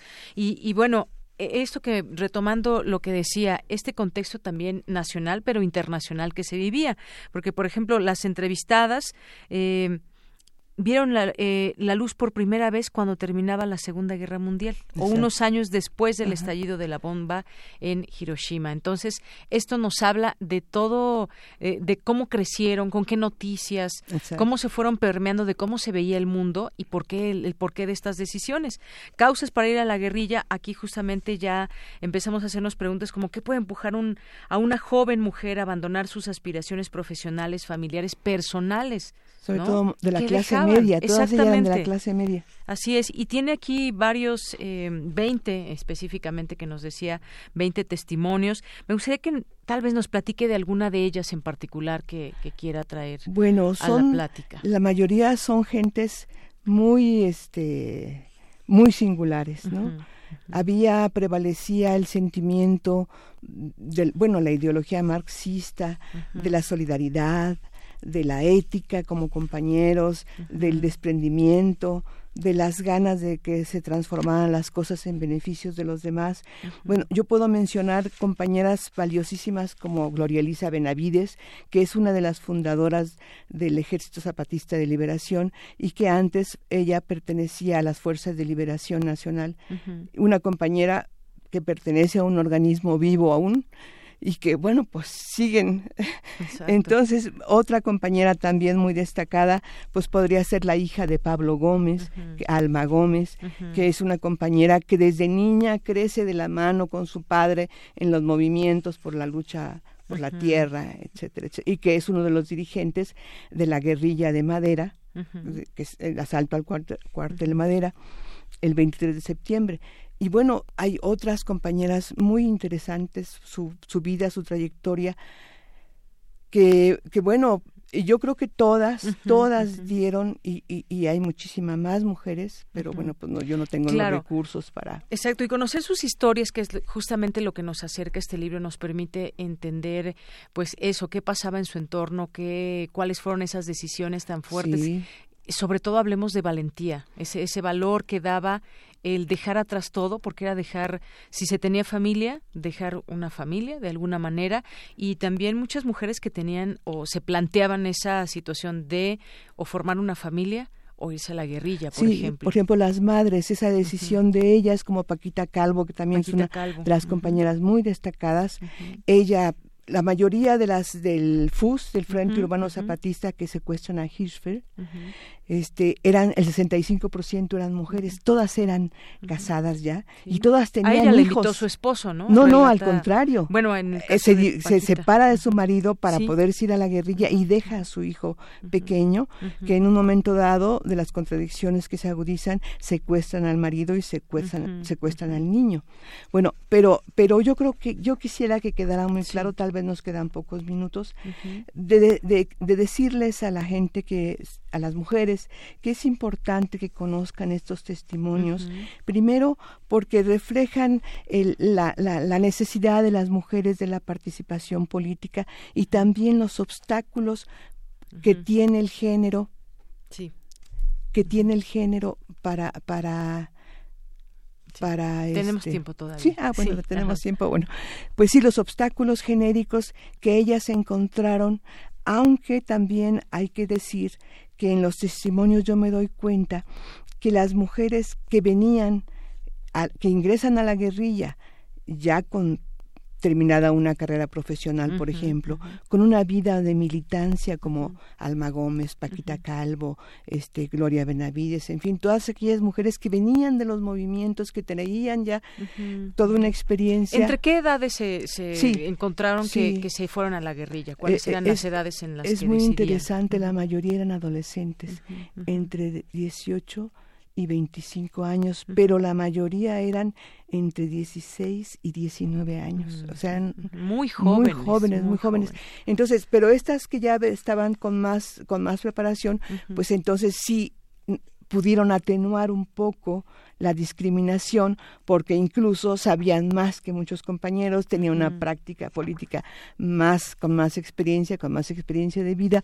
Y bueno, de esa forma no fue tan difícil. Además no tenían hijos o no tenían hijos ahí en el momento de la clandestinidad, pero sí, lo- yo creo que lo, una de las cosas más dramáticas es a esas mujeres que una, con una gran vocación política que tienen que dejar a sus hijos o que están entre la decisión cómo dejo a mis hijos y yo necesito irme a, a, a- a- a luchar para que este país cambie porque ya no era posible que nosotros pudiéramos seguir en esas circunstancias de pues para nosotros eran ignominiosas no De- Claro. después de, de- de tanta represión ¿no? Exacto, inaceptables y que algo se tenía que hacer y si era por la Sí. vía armada, pues bueno, Pues- era era tal vez difícil la decisión, pero necesaria desde ese desde ese punto de vista, desde esas ideas ideas que se generaban. Ahora, y en otro momento eh, de la vida después de toda esta participación, primero la decisión de irse, lo que implica ahí los costos personales por participar en la Sí. insurgencia, el amor de pareja, los hijos, todo esto que platicábamos. Al, al, pasar de los años, todas estas eh, mujeres también dan cuenta, y bueno, se lo pregunto también a usted que nos, nos comenta que fue también eh, eh, presa política, ¿cómo se ve eh, ya al pasar del tiempo, al pasar los años, hay una insistencia, digamos, en eso, fue la mejor decisión, o hay también de pronto situaciones donde se preguntan, bueno, fue realmente fue lo mejor para nosotras en lo personal, en lo colectivo, ¿cómo cómo se ve a, lo- a los años Bueno, esto, doctora? eh, Yo quisiera para que no eh, quisiera pues decir esto Sí. porque antes de contestarle Sí, su sí. pregunta que es importante el libro porque vemos muy concretamente cuál fue la contribución de las mujeres que queda como diluida ahí y una de las contribuciones más importantes de estas mujeres fue la la, la propuesta de ellas desde la cárcel de la rectificación política de la guerrilla. En esos momentos estaba el movimiento obrero eferve- efervescente, los movimientos de tierras, en fin, todos los movimientos sociales, pero con una gran lucha, con un gran esfuerzo. Y entonces, desde la cárcel de mujeres, las compañeras proponemos que la guerrilla debe de vincularse, buscar la vinculación con el movimiento obrero, con los movimientos sociales e integrarse y servir a ese movimiento, porque nosotros en la guerrilla manejábamos cuando estábamos afuera, pues que la única alternativa ya no había otra más que las armas. Y el movimiento obrero en los hechos nos decían, no, todavía hay etapas legales que hay que agotar, ¿no? Y entonces ahí planteo en la, en la tesis, y creo, creo que eso es muy importante, primero, la participación de las mujeres. Se especifica qué cosa hacían ellas dentro de las organizaciones. Cuáles fueron sus aportaciones y una de esas aportaciones más grandes es esta, que mandan hacia el movimiento obrero, mandan a la sociedad civil esa propuesta de que la guerrilla se incorpore a la legal, a las luchas legales. Y bueno así sucede. Hay todo un proceso de los compañeros de la guerrilla que llegan a, rectificar y se incorporan a esos movimientos. Bueno pero también o sea esto es en cuanto a la participación de las mujeres en la guerrilla. Pero hay otro asunto también muy importante. En la tesis yo trato de dilucidar cuál fue el papel de la guerrilla en el movimiento en pro de la democracia en el país. Y entonces ahí especifico también cómo la guerrilla desde otro ámbito, así junto con el movimiento obrero, con el movimiento de los de, feminista, con todos los movimientos de entonces, van, si, si se quiere en un momento, todos contra el gobierno priista, ¿no? Contra el Estado priista, represor, etcétera.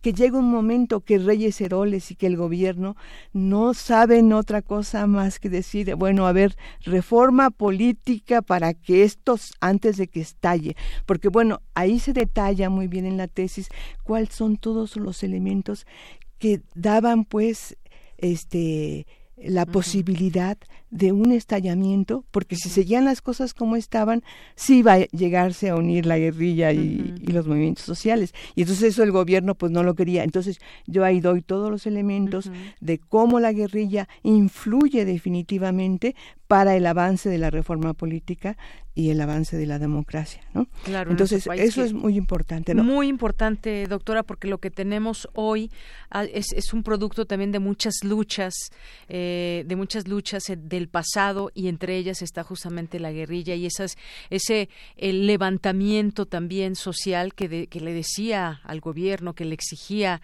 eh, primero de manera pacífica, pero ante la realidad, pues hubo momentos en que se tuvieron que tomar las armas y estos movimientos, por supuesto, no, no pueden y ni deben quedar en el olvido porque son gracias a ellos que tenemos quizás ahora lo que tenemos, un poco más de tranquilidad.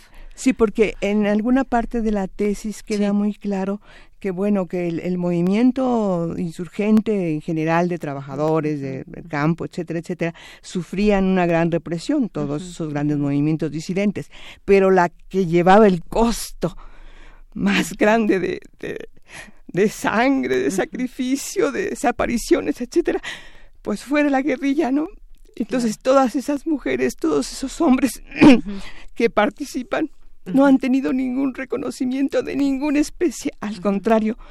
Y yo lo digo así con mucho sentimiento porque hay muchas compañeras que no tienen trabajo, hay muchas compañeras que no tienen atención médica y que se le señala por haber sido. Además, porque ahí también en el, en el libro vemos como al obtener la libertad después de la, de la cárcel, cuando se dan la amnistía, los hombres ante su familia, ante la sociedad, quedan como héroes, pero nosotros las mujeres no, nosotras las mujeres quedamos como locas, como unas este, pues transgresoras, dejaron a los hijos, los encargaron, en la cárcel los vuelven a encargar, porque en la cárcel nacieron muchos de nuestros hijos.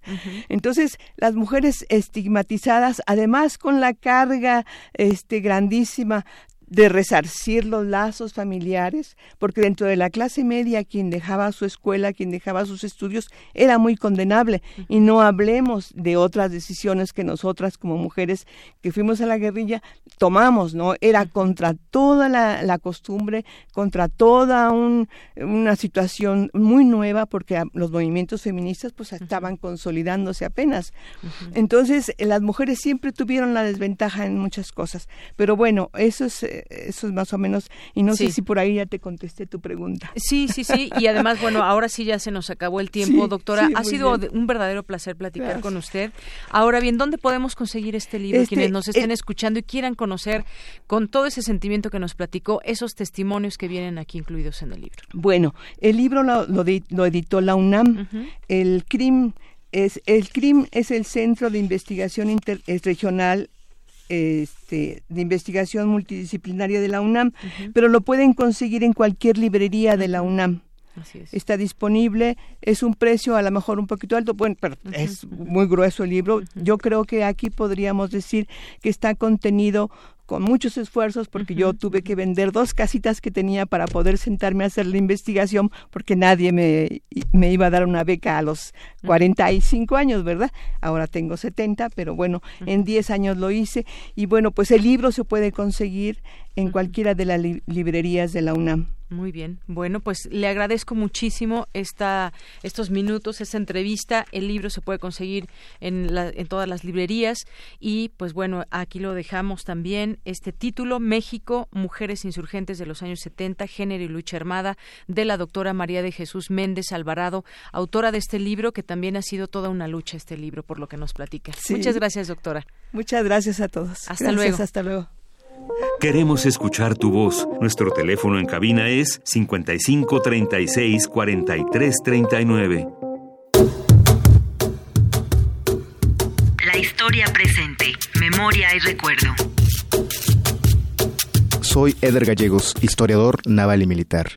Durante el siglo XVI y a lo largo del siglo XVII, la corona española trató de implementar fuerzas militares de tierra a base de milicias de pobladores para la defensa del virreinato de la Nueva España en contra de las incursiones de piratas o inclusive de motines y movimientos indígenas. Fue hasta 1764 que, en medio de las reformas borbónicas, el rey de España decide enviar a Juan Villalba y Angulo para que desarrolle milicias más profesionales y cree los primeros cuerpos de regimientos de la corona, que serían los antecedentes directos y formativos de los héroes de la independencia, como Allende o Aldama, quienes realmente serían militares de carrera. La historia presente, memoria y recuerdo.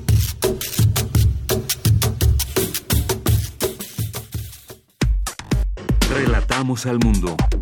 Relatamos al mundo. Porque tu opinión es importante, síguenos en nuestras redes sociales, en Facebook como Prisma RU y en Twitter como arroba PrismaRU.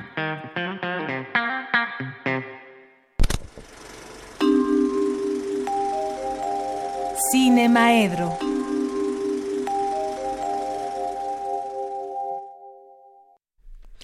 Bien, pues ya estamos aquí en este espacio de Cinemaedro, como todos los jueves, ya nos acompaña el maestro Carlos Narro para hablarnos de cine y de otras cosas y recomendaciones de películas y muchas otras y para cosas que despotricar contra este mundo claro, que sí, también. nunca nos tiene contentos, ¿verdad?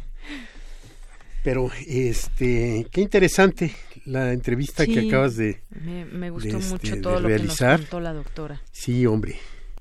Y verdaderamente sí es cierto que estamos hablando ahí de mujeres increíbles. Que quedan en el olvido. Que Desafortunadamente por muchos, pero hay por que de, de muchas maneras, de muchas historias. maneras se les relega en la en la memoria. Pero no quedarán en el olvido mientras haya quien esté volteando a, y a que las recordar haga y presentes a ver y y escriba sus nombres en escriba sus nombres y las vuelva a citar y las vuelva les vuelva a dar una una dimensión, ¿no? En el que en este machista país seguimos pensando a las mujeres como adelitas y no como las este guerreras y revolucionarias que han sido y que y que son, ¿no? Y que pues nos toca reconocerles, nos toca recordarlas, nos toca revivir su memoria y reactivarla de tanto en tanto. ¿no? Mujeres increíbles como Paquita Calvo, como este, algunas otras compañeras. Y bueno, supongo este, que en esta misma semana me voy a hacer de mi ejemplar del, este, del libro de la, de la doctora María de Jesús Méndez Alvarado. Muy bien. Me parece muy bien, te va a gustar. Yo creo que sí, y me, me importa mucho esa, esa época. Y bueno, pues yo tuve muchos vaivenes en esa, en esa, en esa época. No me he atrevido todavía a contarlos, pero ya los contaré. Algún día. Ya los contaré porque ¿Al bueno, aire o...? Claro, claro, cuando me atreva a contarlos Bueno, los contaré al aire, ¿no? Está O sea, bien. porque verdaderamente me metí en, en cosas que no, este, que, ¿Que no, debías o que mm, fueron muy atrevidas en su momento. Mira, este, yo desde siempre fui muy irreverente y me metí muy de cerca con estos, eh, con este asunto de, de los grupos armados y tuve una experiencia que valoro mucho y que ya la contaré, ¿no? Que no la conté porque este pues fueron épocas de clandestinaje y fueron épocas y una buena parte de mis amigos que tuvieron que ver con eso este desaparecieron, murieron o se alejaron por completo de todo, ¿no? En unas neurosis este tremendas que que nos nos dejó eh, cicatrices fuertes. Entonces, por eso nunca lo he querido hablar y además no lo quiero hablar hasta no haberlo reflexionado enteramente, ¿no? Porque, pues sí, porque yo creo que eso es lo, lo correcto si vas a hablar, haber pensado las cosas. De todas maneras, esos, este, esos grupos eh, surgieron mayormente como otros grupos surgimos, de la eh, desesperación que nos daba la izquierda que vivíamos. ¿Sí? Una izquierda dominada desde el Partido Comunista Mexicano, dominado desde Moscú, el mismo por una burocracia atroz, y que ahora, bueno, pues es una de las cosas que quería decir justamente o con las que quería iniciar esto. Hace unos días recibí un, este, una comunicación electrónica de una muy muy querida amiga, que no voy a decir su nombre, para que no se ganen los enemigos que yo me, me gano a cada rato, ¿no? Y me mandaba un, un video de las celebraciones del, de los 100, de años, los 100 años del Partido, Comunista Mexicano. Fue el 24 de noviembre. Y este me decía, habrás visto tanta concentración de mentiras y tergiversaciones históricas.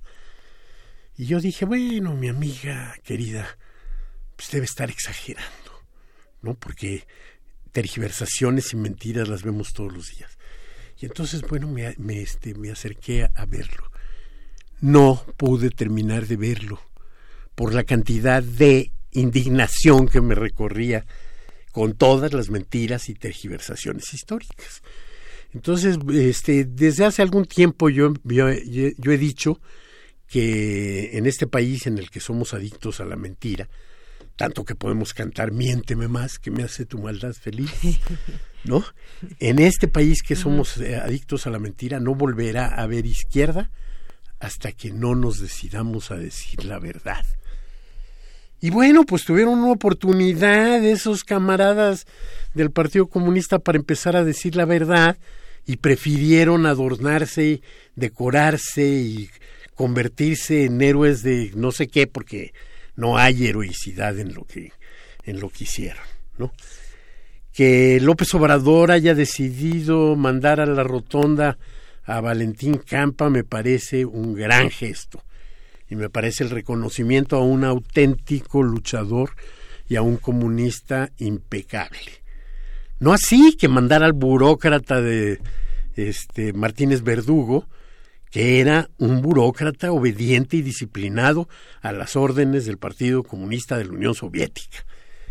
Y que todos estos camaradas vengan a contarnos una historia floreciente, apoderándose, porque si era cierto lo de la tergiversación, apoderándose de las luchas de otros, me parece este verdaderamente de una infamia que no tiene nombre, ¿no? Bueno, sí, sí lo tiene, infamia.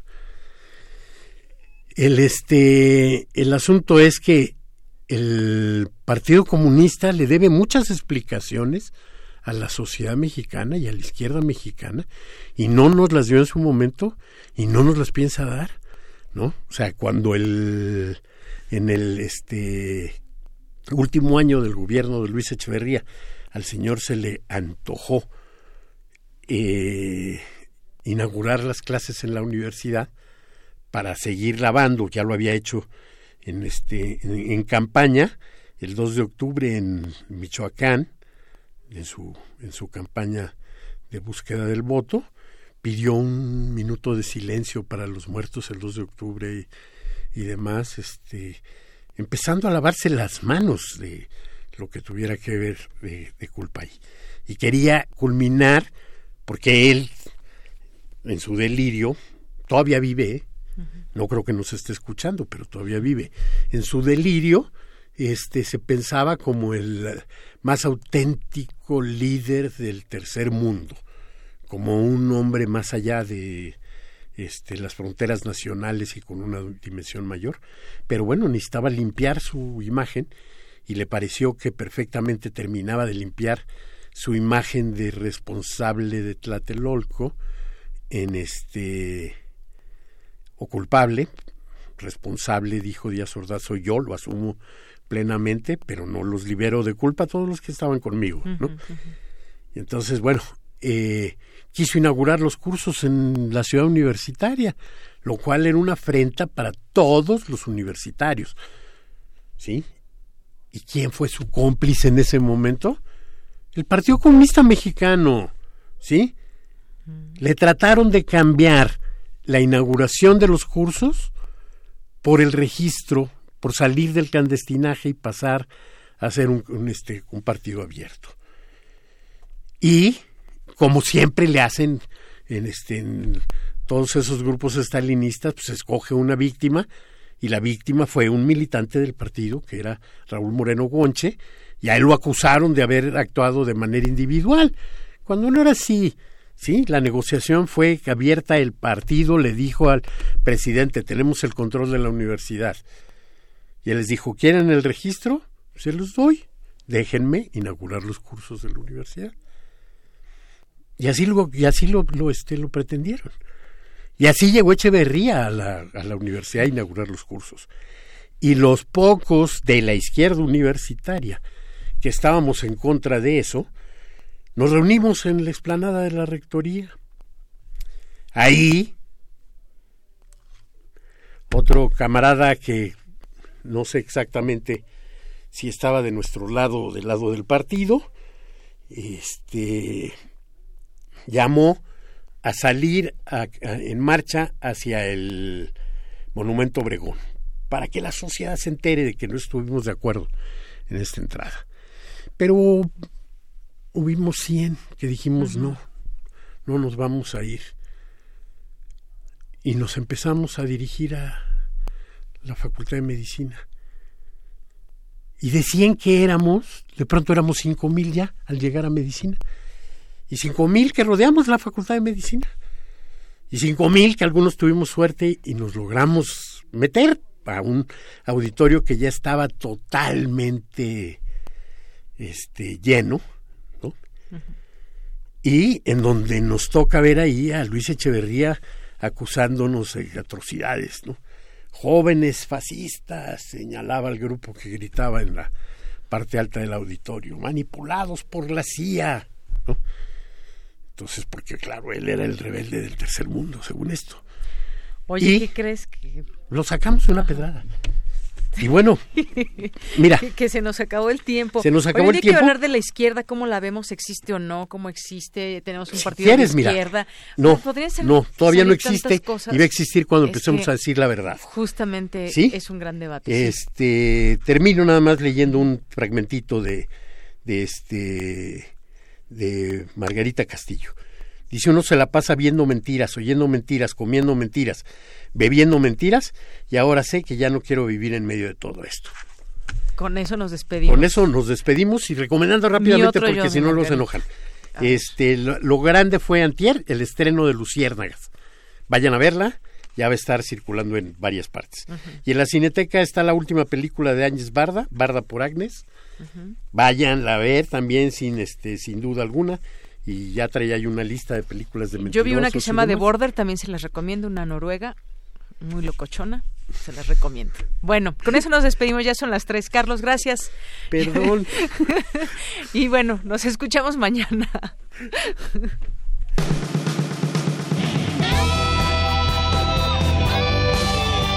Prisma RU. Relatamos al mundo.